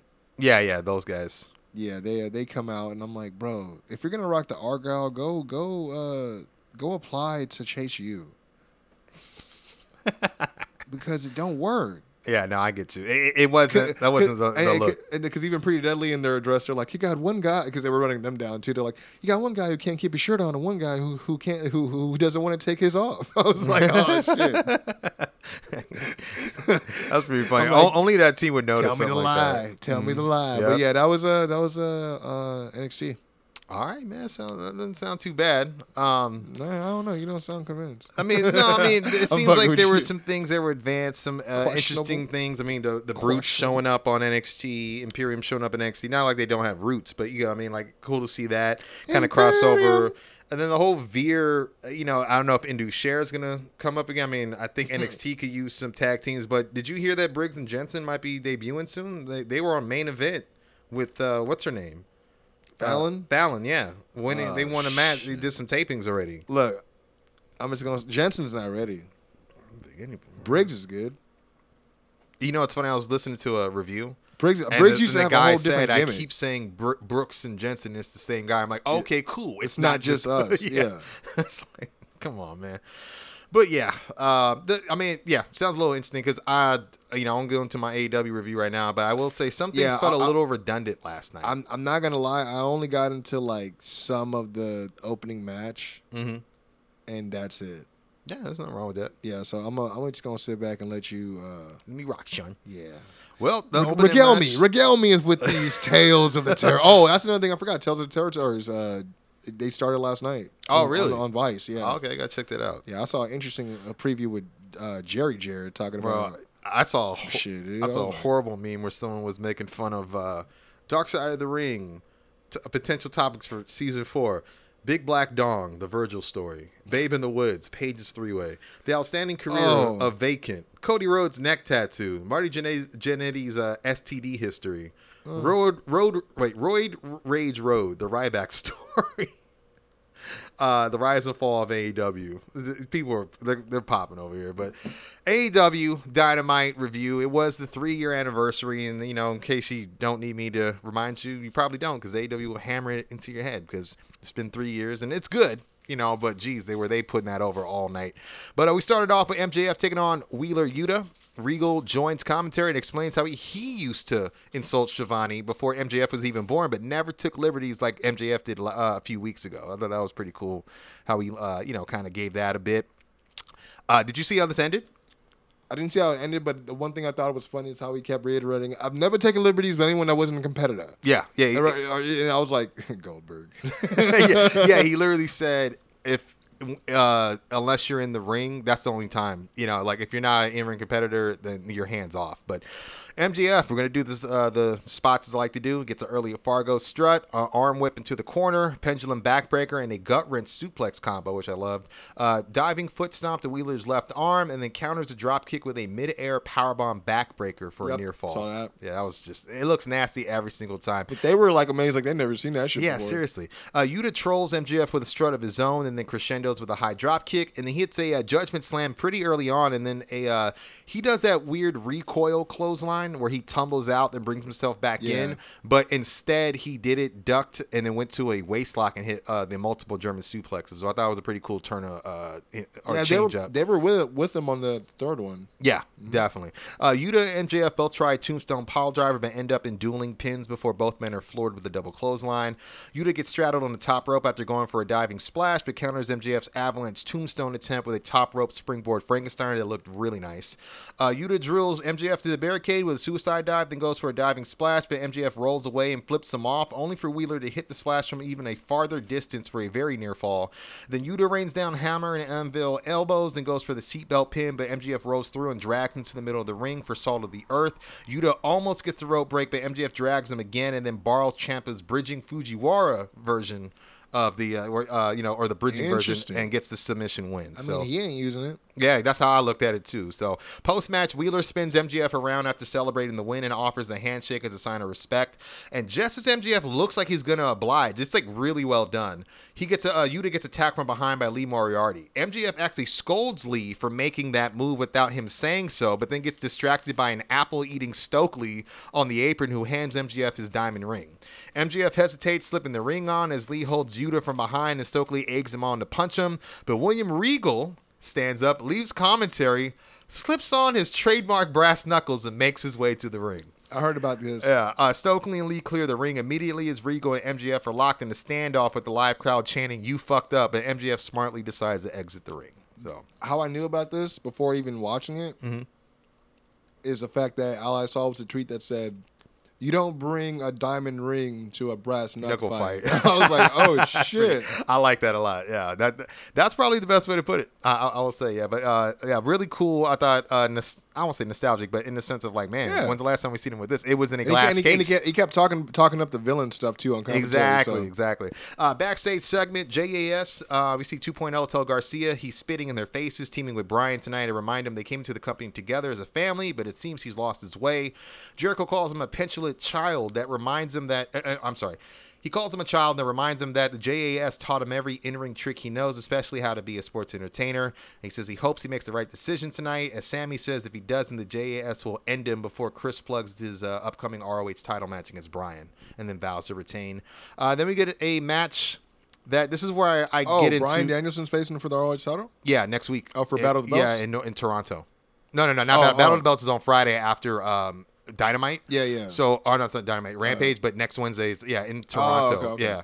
Uh, Jay Lethal takes on Darby Allin, and I like this matchup, but we got the same, almost the same exact thing that happened in the first match, and that's why I th- said it was a little redundant. Um, we get a monkey flip uh, by Lethal. Darby lands on his feet, but then gets clipped with a low drop kick to his left leg, which he gets you know worked over for the remainder of the match. Uh, at one point. Lethal counters a springboard coffin drop by chop blocking Darby as soon as he goes to the rope, which I thought was just a Mm. good veteran move. Mm-hmm. And we see a release German suplex and an avalanche dragon screw from the top. Then he cinches in the From the top? four. Yeah, Damn. But Darby manages to get the rope. He break. held on and hit. Damn. Yeah.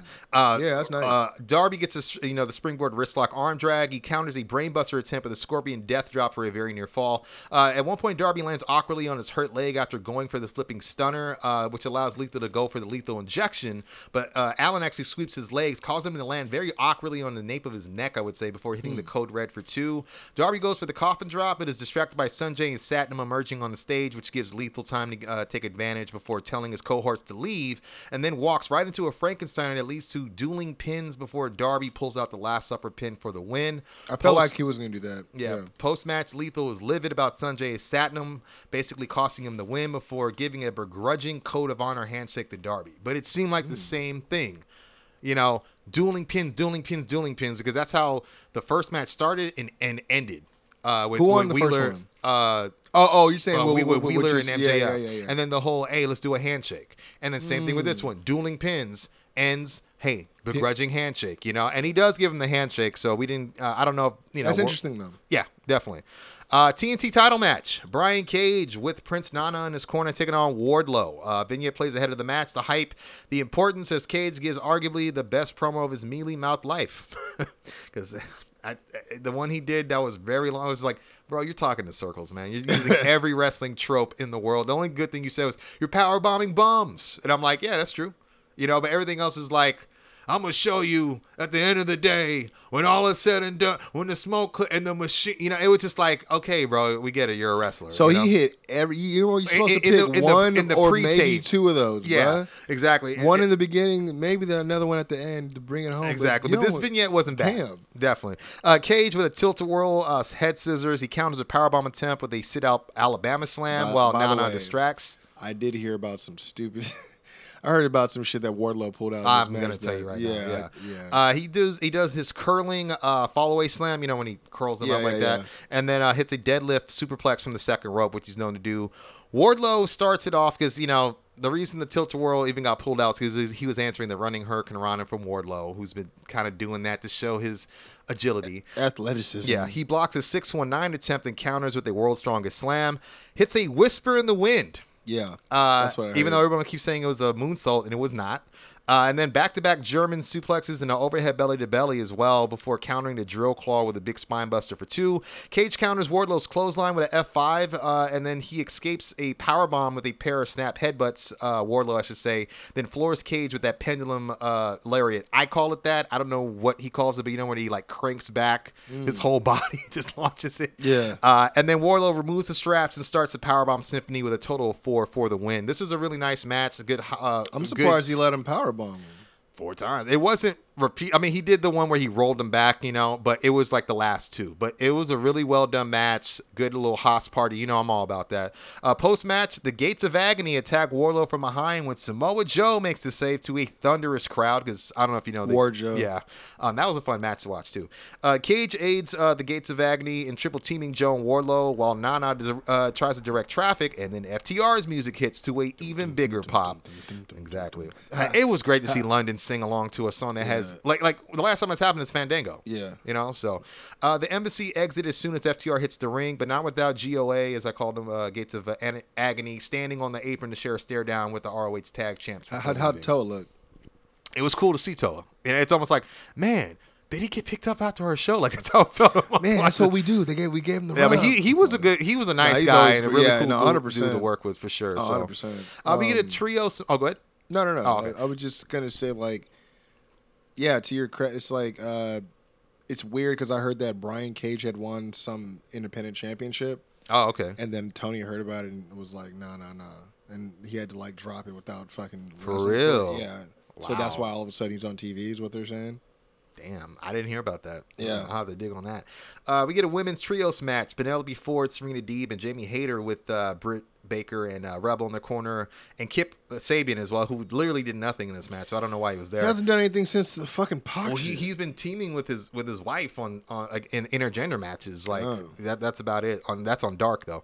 Uh, Willow and Athe- uh, Nightingale, I should say, Athena and Toni Storm. Uh, they're challenging them in the trios match with Saraya actually at ringside. Before the match, Britt Baker has a backstage promo uh, that was pre-taped that said that. Uh, she basically tells the fans that Saraya is not medically cleared to wrestle in AEW and says, I guess it's my house now. So, uh, too many spots to go over, so I'll just get to the end. Uh, Rebel pulls a crutch out from under the ring and teases hitting Willow, but Saraya snatches it, then chases off her and Baker, and it looked really good the way she did it. In terms of like moving her body, it wasn't like she was trying to be cautious, you know. Uh, Willow hits Deeb with the pounce and then eats a spinning heel kick from Ford, who gets hit with a Yokosuka codebreaker from Athena, who gets speared by Deeb, and then Hayter hits Storm with a uranage backbreaker, who then eats a super kick from Willow. And then Ford hits the this cool Matrix counter and then jumps up and hits this cutter for a, a very near fall. But was Willow, it a cutter or a stunner? I know she used to do a stunner. yeah, I, I think it was supposed to be a stunner because she struggled getting back up from the Matrix, and you could tell she just threw everything into jumping.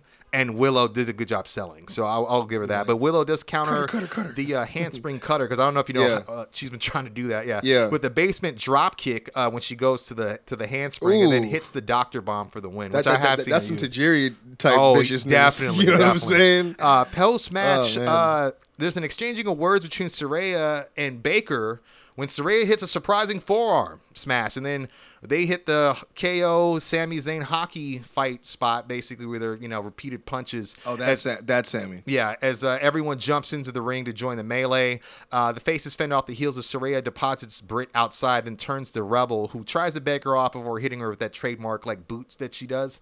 Um, it was cool to see her get physical. It wasn't enough to convince me that she will, though. It was just enough to thwart Don't think Britt y'all- don't- Baker's previous promo. Don't think y'all could fuck with me in the hall. Yeah, exactly. and then later on, we see Willow. She gets a backstage segment where basically she says, "You know, I'm on a roll because it was her first TV win, televised win, and she wants to challenge for the TBS title. Uh, but she's interrupted by Jade and the baddies.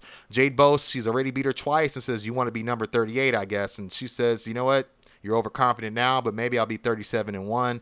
And so she, uh, you know, they're going to challenge each other, each other for the third time at Battle of the This is Belts. Willow? Willow, yeah a little too much too soon. I think. I think she should have got another big win.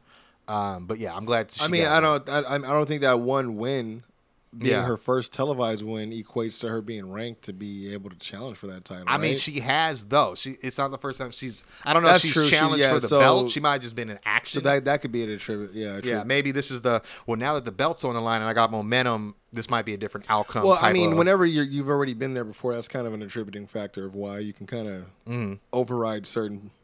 Definitely. processes, whatever you want to call it. Anyways, whatever. Yeah, no, you're good. I'm gonna try to get through this as fast as I can, cause and if you didn't watch this, I implore you to. It's actually a really fun segment. Um, not convoluted, really. I mean, there's only one thing Is where this I the was like celebration of the scissors? scissor day. Yeah. Okay. I will say it's one person's involvement was kind of curious, but you understand, but you forgot about their issue, you know, um, which is Mark Sterling kind of butts in because you know he's been on the swerves a jerk, get him out of AEW deal, you know. But this whole thing was very well done, in my opinion, and the commentary had a good time.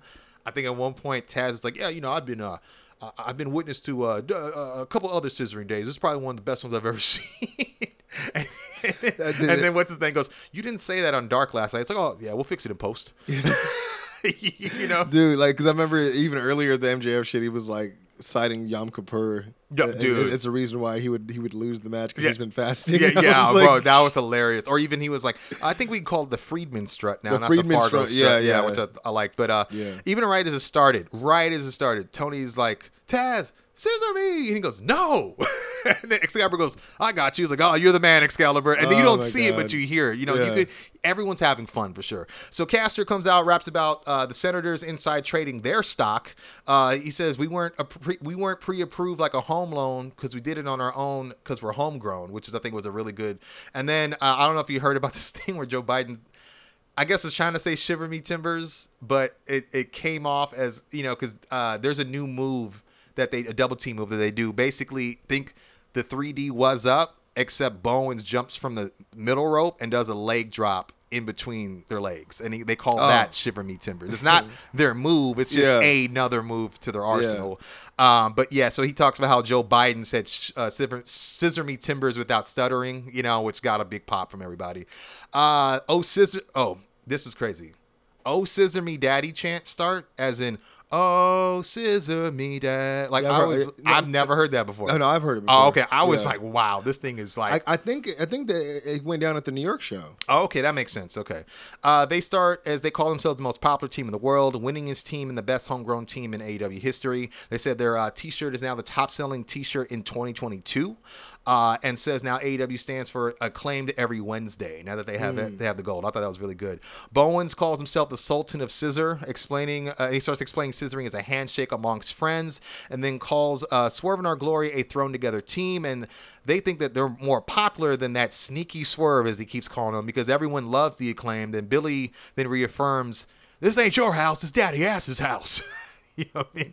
Uh, he then gifts them a Hey, he said, he said, that's right. Yeah. Yeah, I famous you. yeah, it, it's dude, right? Uh, he then gifts them a giant pair of gold scissors, which he swears was presented to him by City Hall. Oh, my and then warns Bowens not to run with them. You know, they're having all kinds of fun with this. Uh, Caster encourages the crowd to scissor their neighbor as a sign of peace, and turns to Anthony, goes, "Peace be with you, Anthony." you know, and then uh, brings up his dad uh, Ah, achieving greatness in that same state uh, or in that same city as a uh, you know as he was part of the winning uh, Super Bowl 17 Yeah. team for Washington Yeah. and reflects on how he's now achieved his own greatness as a tag champ. Says despite the division in our country, everyone loves the acclaimed because they are the people's choice and the people's voice. And then they go to initiate the first ever bipartisan scissor when Swer- Swerve interrupts, and it's perfect. I was gonna say, of course. I knew somebody like as soon as they go. Whose house? And you're like, whoa. And it's like just so well timed. He comes out. I will say, you could tell he has a hard time trying to figure out how he's going to say stuff because you see his face like working against his promo. this? No, that oh. would have been better. You Oh. literally see him fighting against his. Like you could tell his mind wants to say something else, his mouth is saying something, but he does get it out. And I don't know if it's because it's live or whatever. But he says, This is the most idiotic thing I've ever seen. like straight up. And he says, Yeah, congrats on you guys is having a good a number one T. Hey, Billy, thanks. Now you can get more kids suspended for what they're wearing in a new decade. And I was like, oh, okay, bars, bars. You know, says the, t- uh, the tag strap should be on Billy's shoulders because he's the only reason that they uh, that Swerve and Our Glory aren't tag champs. And then challenges Billy to a match next week. And then we see Mark What? Sterling march out. Says he's been telling people Swerve is a jerk since day one, but to no avail. And then offers to manage the acclaim heading forward before requesting to scissor all three men. Um, of course, you know, generally speaking, it doesn't sound great on you know if you're just listening. Yeah. Uh, they want none of it as Billy scoop slam Sterling, and then he and Caster hold his legs wide open as Bowens hits Scissor Me Timbers before uh, Billy accepts Swerve's um, challenge uh, and says, you know, uh, we'll do it next week on Dynamite, and then they finally initiate the bipartisan scissor. So, so what are we gonna do? We're we're, we're gonna have them face Tony Nese and fucking. Uh, what's the other kid's name? Uh, Josh Briggs? No, No, Jo- it's not Josh Briggs. I think it is Josh Briggs. Josh they're in Woods. a- It's Josh Woods. Josh Woods. You're right. You're right. No, yeah. Josh Briggs is the one from NXT. There you go. Yeah. yeah, yeah. That is. Yeah, that's okay. and they have similar like.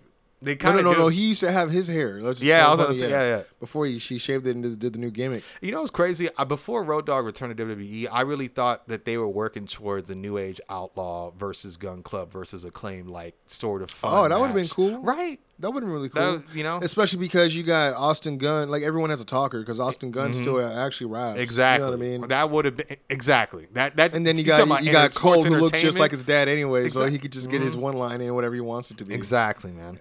Uh, we do have a vignette uh, promoting the Death Triangle Dark Order Trios title match. Uh, and then we get a backstage interview with Madison Rayne and Skye Blue. Uh, basically, she's talking about, hey, I'm a coach. I see a lot of potential in Skye Blue. They get interrupted by TJ, who says, hey, you need a sports entertainer coach, not a wrestling coach. Skye Blue says, yeah, you're right. I could work on my charisma, but you guys should work on your wrestling, which is great. And uh, she basically challenges them to a tag match on Rampage, and they accept. And it's funny because Rayne goes, that should be entertaining. like she makes fun of Menard's voice because you know, and I was like, that was kind of randomly funny, but okay, you know. So But who's gonna be your partner? uh, it's gonna be Madison Rayne and Skye Blue. Oh, Madison Rayne. Mm-hmm. My bad. I don't know why I was thinking. Oh, Sky Rain. Like no, wait. Wait. yeah, yeah, It's like, the, but the rain comes from the sky. rainy skies. Yeah. Sky blue rain. Uh, we get, we get uh, probably one of my favorite uh, things that happened on the on the match or, or not the match on the card. Rush takes on uh, Hangman Page with Jose the assistant. Again, uh, I don't know if I told you uh, there was a backstage segment basically where they threatened to take Private Party to court if they don't do the right thing because they are very well aware of Matt's contract tampering. Though I don't yeah, know yeah. how you could take them to court, you know, but you know, uh, Yeah. I, I, I, I digress. Yeah. Uh, MJF is also shown watching this match backstage while uh, holding his poker Yeah, it's actually because of 2.0, isn't it? What's that? Somebody somebody uh, clued them in on on. Uh, me- No, it was um, it was uh, the firm. That's who it was. Yeah, yeah. He said, "I'm hey, d- don't know if you know." like I was like, I- I "Yo, ain't, I ain't no snitch, but uh, yeah." sounds like to me. And he's like, I don't condone snitching, I, but I ain't a snitch. I'm just a pot stirrer. It's difference. uh, Rush hits. Uh, he avoids the uh, buckshot lariat with a forearm smash, while Jose holds Page's leg on the apron out of the ref's view. Uh, basement dropkick to Page's back, as well as a vertical suplex. Page gets fall away slam, a corner springboard clothesline, a slingshot, slingshot plancha to the outside, and then a uh, catches him midair for that DVD he does in the rebound position for two. Uh, we see Rush initiate the corner double foot choke that usually precedes the uh, or stomps, I should say, that usually precedes the bull's horns, but Page counters with a spine bust. It's kind of weird, like he he lifts up while his feet are on his shoulders and like turns it to like kind of like a generic spine buster, but then follows through with a jackknife pin. It just looked pretty cool how he how he did that. You know, It's kind of like uh, like how Stone Cold used to kind of just do like a loose. kind of like that, except He, but he falls flows through into yeah, so almost like, almost like the 110 Street Slam. Kind of like yeah, yeah, Okay. yeah yeah definitely. So Okay. that's actually a better way to put it yeah. And then uh see page goes for the buckshot lariat but is distracted by jose allowing Rush to counter with a straight jacket pile driver for a near fall. He goes for the bull's horns but page counters with a mean clothesline that immediately jumps out to the apron to hit the buckshot for the win. Private party slowly make their way to the ring but moxie shows up from the crowd and goes like uh-uh and basically grabs a mic and stares down page and it's weird because private party are just on the ramp watching and nothing happens like where they get involved. So I don't understand this at all, but you know, we'll, we'll get hmm. it, it does now. He grabs a mic and says he's been waiting for this match after circling each other for three years, as the two of them have pretty much beat everyone there is to beat in AEW except for each other. Says there will be only one last man standing in AEW after the upcoming title match on the 18th. Vows to break Page's face and choke him till he turns blue because he's in the way of him becoming AEW's true top guy and the best in the world. Has all the respect in the world for his abilities and talent, and even admires him as a person. But once the bell rings, he's got and the world titles on the line. He's quote got no goddamn respect for anything. It was like very well delivered. Uh, Mox goes to exit, but Page, uh, Page, Page grabs the mic and says, "Well, if you've been waiting for so long, where the hell you going then?" he drops the mic. Mox re-enters, calls Page a sweet kid. He goes, but like a lot of the kids around here lately, you say a lot of stupid shit that gets you in trouble. I'll let you off the hook this time. And then he says, but here's a final warning: watch your mouth. Yeah, and he just he leaves. So. Very, very nice uh, segment. I, I liked. You know, what I mean, it was short. I mean, sweet. at least it made Hangman look a little better. yeah, definitely. Especially with it's true. They've been circling each other for a while. I, I've, I haven't Mm-hmm. I even mean, had we, go we, against each other. No, like we've always said that that would be a good match. Yeah, definitely. Mm-hmm. We've always talked about that being a good match, but we never knew how that was how it would happen or why it would happen. How did we get there? The stakes. Mm-hmm. The the the the, the snakes. No, the sizzle. No. the sizzle. And uh, so I got I just got two more uh, matches and then uh, uh, match announcements as well. Luchasaurus for Christian Cage versus Fuego del Sol. Instant choke slam, then that cutthroat burning hammer for the win. Instant squash match. Post match, Cage gives orders as Lucha goes to powerbomb Fuego from the ring onto the ramp, but uh, Jungle Boy makes a save with a chair to the ribs. He then gives him a chair shot to the back Sorry, as well. when you said Cage, I'm like, wait, Cage is back. I'm like, oh no, you're talking about Christian Cage. Christian Cage, yeah. So many cages and pages. former pages. and Paige VanZant's yeah, exactly. That's enough. Man, anyway. and Ethan Page's. Uh, but uh, Christian restrains Lucha uh, from entering the ring to retaliate, and then uh, we see Jungle Boy grab a mic. He says Luchasaurus was his best friend, but broke his heart when he chose Cage over him. Vows to break Lucha piece by miserable piece, and tells him to pick the place and time, and he'll be ready. Cage says that the place and time is next week in uh, on next week's Dynamite in Toronto, his hometown. So that match gets set. Luchasaurus versus uh, You been hearing about this? uh These rumors about Cage and Britt Baker. no.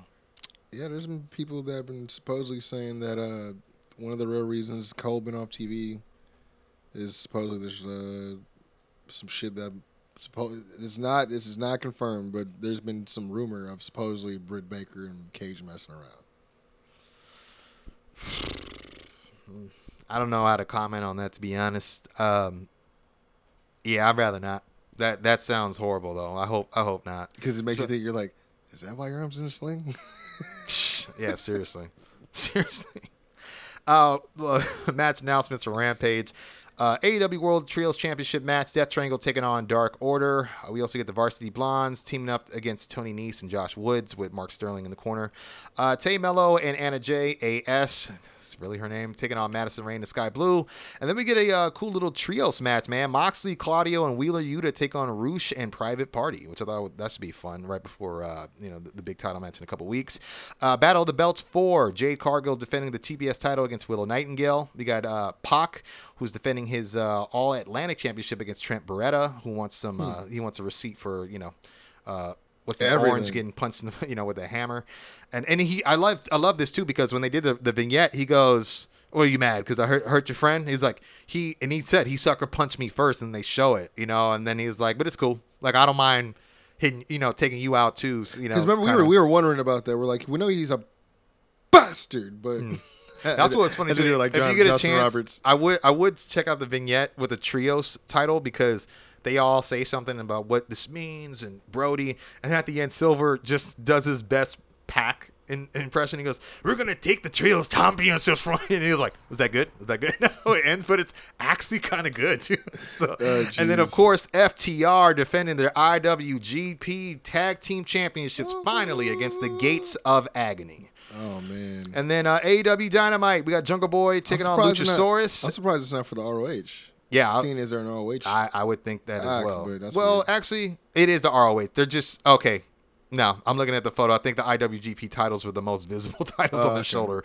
So yeah, you're right. It's for ROH World Tag Team like, we're just gonna put this one on top. Oh, wow, I didn't realize his name actually. Okay, so uh, it's been confirmed. Daddy ass Billy Gunn taking on uh, Swerve Strickland. And uh, of course, we got the ROH World Championship. Chris Jericho taking on Bryan Danielson. That'll be the third time they meet, but uh, with the title on the line. So that should be interesting. That takes us to our main event tag team match Daniel Garcia and Bryan Danielson, Dragon Slayer and American Dragon teaming up against the JAS, Chris Jericho and Sammy Guevara. Uh, there was a vignette that played earlier in the first hour recapping all the events that led to this. Um, you know, at one point, um, you know, we see Sammy, he gets clocked midair because this, whole thing is really good match, but it builds to a point where you're trying to see Jericho and Garcia face off, you know what I'm saying? And uh, basically, Sammy tries to uh, take advantage of the stare down that they have, and he tries to do a diving attack. He gets clocked midair for trying to interrupt. Uh, then they engage in a hockey fight. Uh, we see Garcia lock uh, Jericho in the Dragon Tamer, but Sammy super kicks him in the mush and then uh, hits a spaceman plancha to Bryan on the floor, and it was very impressive, but the crowd instantly goes, You still suck. It was like they were they popped, but they they wanted him to know, but we still hate you. Uh, I, I heard it was a bunch of "fuck you, Sammy" chants. Yeah, there was a lot of that for sure. I think probably uh, the news got out while people were there. So uh, Garcia gets his knees up to block a lionsault, encounters a Sammy cutter with a mid-air rear naked choke, and then transitions to a crossface as Bryan gets the LeBell Lock on Jericho. Great visual. Uh, then they stop and then drop hammer anvil uh, elbows on uh, both guys and try a double avalanche back suplex on Sammy, which I was actually surprised. Sammy lands on his feet, unsurprisingly, and then hits Danielson with a rebound Spanish fly. Garcia counters a uh, GTH with a driver and pins, but Jericho pulls his leg from the floor before eating a diving knee from uh, Bryan off the apron. Jericho actually spine busters Bryan onto the ROH belt, which is laying on the timekeeper's table. It doesn't break, but it's definitely worth noting because that lower back, right? And then I don't know if it was supposed to break because then he just suplexes him right through the table. Uh, and then we see Sammy hit Garcia with the GTH. He goes for the shooting star press, but Garcia counters and locks in the Dragon Tamer. Jericho actually hits him in the head with the weights title out of the ref's line of vision, allowing Sammy to pin for the easy win. And that was the end of the show. Uh, yeah, a lot of people were like, especially because coming off the news that oh he threw the first punch and he's headlining, Yeah. and then they they they're like, so he headlines, gets the pin, and he gets it raised on everyone's shoulders, and that's the shot you guys go off of the air on. yeah, no, it was it was very surprising. I saw something earlier. It was like CM Punk, backstage altercation suspended. Young Bucks, same thing. Kenny, same thing. And then it shows them as like wins main event on Dynamite, and you know, and a lot of people just you gotta have consistency, Tony. I don't know what you're doing, but I don't know. You know, I don't. He was at his wedding. He, he probably likes him. I'm like, dude, it's- Yeah, I, so what? And then again, too, I, mean, I don't know if you heard me say like Jericho and Daniel got in a hockey fight. It's like, yeah, we just saw that early in the women's trios match. So that's why I felt like there were some redundant spots, especially when you watch the Darby Lethal match right after the Wheeler MJF match. You're kind of like, didn't you guys talk about your matches? Like, you guys are kind of literally doing the same thing, you mm-hmm. know? But it was a good anniversary show. I don't know what's going to happen with Andrade because I really like Andrade. And, you know, I think we were talking in the chat, you know, I'd rather have Andrade on my roster than Sammy, but I don't know. I guess time will tell, man. Like I told you, like all that flips and stuff, that's cool. But there's other people that can do it. Yeah. And to be honest, the only thing that he really can do better than Andrade is speak English. For real. Yo, word, word. Like you talk about the Spanish God, yeah, but you know this dude speaks mad Spanish. yeah. but And I'm trying to think, does Sammy speak Spanish? I don't think I've ever heard him speak Spanish. I mean, I know he's made fun of it in the promo where Yeah. he'd, he'd say shit that's clearly not what he what what it is, but Mm-hmm. I have no idea. I mean, I watch his vlog, but like he's never speaking Spanish on the vlog. you know? yeah, exactly. But yeah, man, that was AEW Dynamite three year anniversary show. Well, that's it. I mean, we do have. I think is it Extreme Rules this week? Extreme Rules, yeah. Yeah, I don't have all the matches in front of me, but I'm just I think I mean the only thing that's really interesting me for one is obviously like the the pit match or the fight yeah, pit fight match. pit, yep.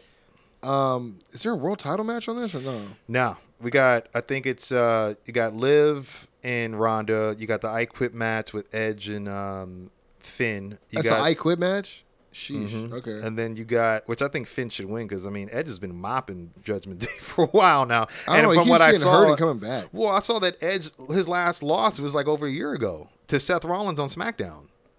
Edge. Edge, yeah, it's crazy. Like Like how many like- matches has he had? I couldn't tell you, but I mean, when you see the list of people he's beat since then, Damien Priest, Finn, like a lot of people, are you like, mm, I thought you were here to put over the young Miz. You know, But if he's Miz in a- never got a fucking win over him, like, Fuck that. I don't want the Miz. Uh, yeah, nah. I mean, and- it goes back Betty? and forth. Hell no. Me and Betty will whoop him. Oh man! And then I think it's uh, see, obviously Imperium and the and the uh, Brutes? Brutes, Yeah, uh, and a Donnybrook, which I'm I'm like whatever on. I'm sure it'll be crazy, but I don't. I hate that that you know. Are the the- tag tag titles not online either? I'm trying to think. Uh, no, I don't know. I don't think so. I just know, yeah, Liv and Ronda, Seth and Matt, uh, which should be good. The I Quit match. Uh, there's a oh Bayley versus um, Bianca in a ladder match. That should be fun. For the title? Yeah, for the women's title. Hmm. And the White Rabbit, basically. Yeah, I was gonna say. I mean, that's that seems to be clearly. I mean, you tell me, Doc. Is that what people are talking about in the streets nowadays? Sure. This white rabbit. Well, one thing I thought was interesting, I found out too about the, all those teases. Is apparently there's a new guy that's work that's been named like advisor of long term storytelling, and he's oh, he's a comic guy- book writer, right? Yeah, and he's Yeah. the, he's the one I guess that's been doing a lot of the Bray stuff. And ironically, before Bray was released, he pitched a movie ar- sur- around the Fiend's character. So Oof. I think that's a, you know whatever's going on, it's got to be right. Oh, they got um also a oh, Karrion Kross. Yeah, a strap match. Mhm. Drew McIntyre, Karrion Kross.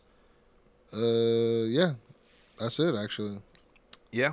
these are all pretty good matches. Actually, on paper, I think so, Because living living Ronda is an Extreme Rules match too. Oh, okay. So they all they all have Stips. six man tag team, good old fashioned Donnybrook. God, can, can we get that in two K twenty? I bet you we're gonna see those like cricket paddles come out for done. Oh yeah, pictures. hmm Um, you know, pints. A lot of people that. think Bloodline's gonna uh, end up being in the War Games. Hmm. in the in Survivor Series. I think that'd be tight. But yeah, uh, I just hope yeah we do see something substantiated with this White Rabbit thing, man. Because um, I'm starting to lose interest on a week to week basis. To be honest with you. Well, I don't have TikTok to be checking all that shit, anyways. You feel me? I mean, yeah. I mean, I do the QR codes and I check it out, and a lot of people end up putting it on Instagram so we can see it. Oh, I just You know? got. I guess Jimmy Smith is no longer with WWE. Oh, He said, "Just want to say now that the story is officially out, that my time with the WWE is officially done. Had a lot of fun and met some great people. Really and truly blown away by the acceptance from the WWE fans. You folks make it uh, make it work every week, and your enthusiasm was amazing. hmm, okay. Cool. Cute, cute, cute. Then how about how about we get the Bloodline versus Legado? How about that? Is that cool? It'll be interesting who they get in there. I mean, I know it looked like you're flirting with the uh, Street Profits a bit, but uh, Tez has that boot on, so I, I don't know. That's true. I forgot. I just did that to just just see that on uh, on Mm-hmm. Raw. But yeah, but that is the show. Mhm. I want to thank y'all for doing what y'all do, man. And that's tuning in to doing what we do, what we love to do more than anything, man. And that's uh, pretty much just uh, chip, politic, hot take, all Mm-hmm. Shoot that. the shit. Yeah, man. Uh, with the the world of pro wrestling, man, and all the par- uh, parallels around that, and uh, trying to make sense of this crazy ass world, man. Mm-hmm. Um, while trying to not step, you know, step on the hot lava of headlines. pretty much. It's tough, man. Yeah, Yeah, man, I was just um, thinking the other day. I was like, I feel like one of our award, um, oh no, our end of the year Oh, uh, God, uh, categories has got to be biggest headline. Gotta be You know, because how many? biggest you, jackass. you think how many of them? Cody leaves, Vince retires. Yeah, Vin- geez, you're like, there's yeah. so many, but yeah, Yeah. Triple H takes over. yeah. Saraya's in AEW. Like Throwing forearms. apparently, yeah. Uh, but yeah, man. Um, follow us everywhere on social media, man. That's Yes, at the. Quincy Jones Show on Instagram, at Quincy Jones Show on Twitter, backslash the Quincy Jones Show on Facebook, as well as uh, the Quincy Jones Show on TikTok. Um, Russell Wednesdays every Wednesday, man. Shout out to Doc, keeping the tradition alive, my Yes, friend. sir. I recently picked up uh, Wednesdays as a uh, uh, must-have work uh, work day now. So unfortunately, All good, man. I'm here to represent. Tell y'all, No, we you- want the community, man. Tap hundred in. percent, man. Yeah, tap in or tap out. I Mm-hmm. mean, let us know what's good, man. Let us know who you rapping. Um, of course, we got the, the shirts on deck uh, as well. The Quincy Jones Show at gmail.com. Hit us up Details with your size. crucial. Um, and of course, the Quincy Jones Show, the album. You already know that because the the the ad told you so. To go and check it out, man. You know, everywhere: Spotify, iHeartRadio, Amazon Music, uh, iTunes, Apple Music. Pretty much anywhere you go to stream music, it's on your social media that you're probably using right now while you, while you're on the pot. Yes, sir. Uh, you know, if you're gonna scroll, scroll, baby. all I'm saying is, if you're gonna uh, post uh, something to your story, just uh, you looking for the perfect song, check out your boy. Yeah, yes, sir. You know what I mean? And also got that new verse by uh with personal, Yes, sir. kind of blew up. I, I unbeknownst to me. Yeah, I, I want to say out. bon appetit, but it's got the e at the end, so it's like bon appetite, but it is pronounced bon appetit. Uh, but yeah, both y'all get you know y- y'all body that, but yeah, that I just um, that punched in, verse sir. is just. I just I just punched in. Yeah. That's that's it what was I a do. regular Wednesday for me, sir. It was for me though. Flames. But yeah, check that out, Thank man. you, man. Uh, and then definitely check out Doc Lesnar, man. Uh, everywhere you go to get your music as well. Yeah, you guys This know is- what it is. yeah. Uh, the only one and only hip hop hybrid in existence in the worlds of pro wrestling and hip hop. It is I D O C L E S N A R. There I are with the five star bars. And go ahead and hit up any platform of your choice and your liking, and you will see this is awesome. The album's been out for over a year now, but the streams has just been a dream, baby, and I'm having a hard time keeping them down as per usual. And uh, yeah, check it out, man. I got Mega Ran, the icon of nerdcore, on there. I got my world's greatest tag team partner ever in this business and on this planet on God's Green. Quincy Jones Go. And my man, I Ellis the artist, man. Shouts to him. Uh, he came through, made some magic on there as well. And uh, yeah, yeah, like I said, on every platform, check me out. Other than that, find me on social media at Doc Lesnar on Instagram, at Doc underscore KJS Pod for all things having to do with this podcast, and at Lesnar's underscore lots. That's right, at Lesnar's underscore lots. That has everything to do with my Mercari store. You can go on Mercari and find me at Doc Lesnar. I sell anything from Funko figs to wrestling figs, autographs, and I got a lot of stuff in the office the other day, which has been the, the show, uh, which has been really fun. So it's not such pro wrestling, but if you like The Office, holla at your boy. Check me out. Other than that, man, follow me on Facebook and Twitter at I'm Doc Lesnar and my friend. I got three words for him. Is it is it Top Guys out? It is Top Guys out.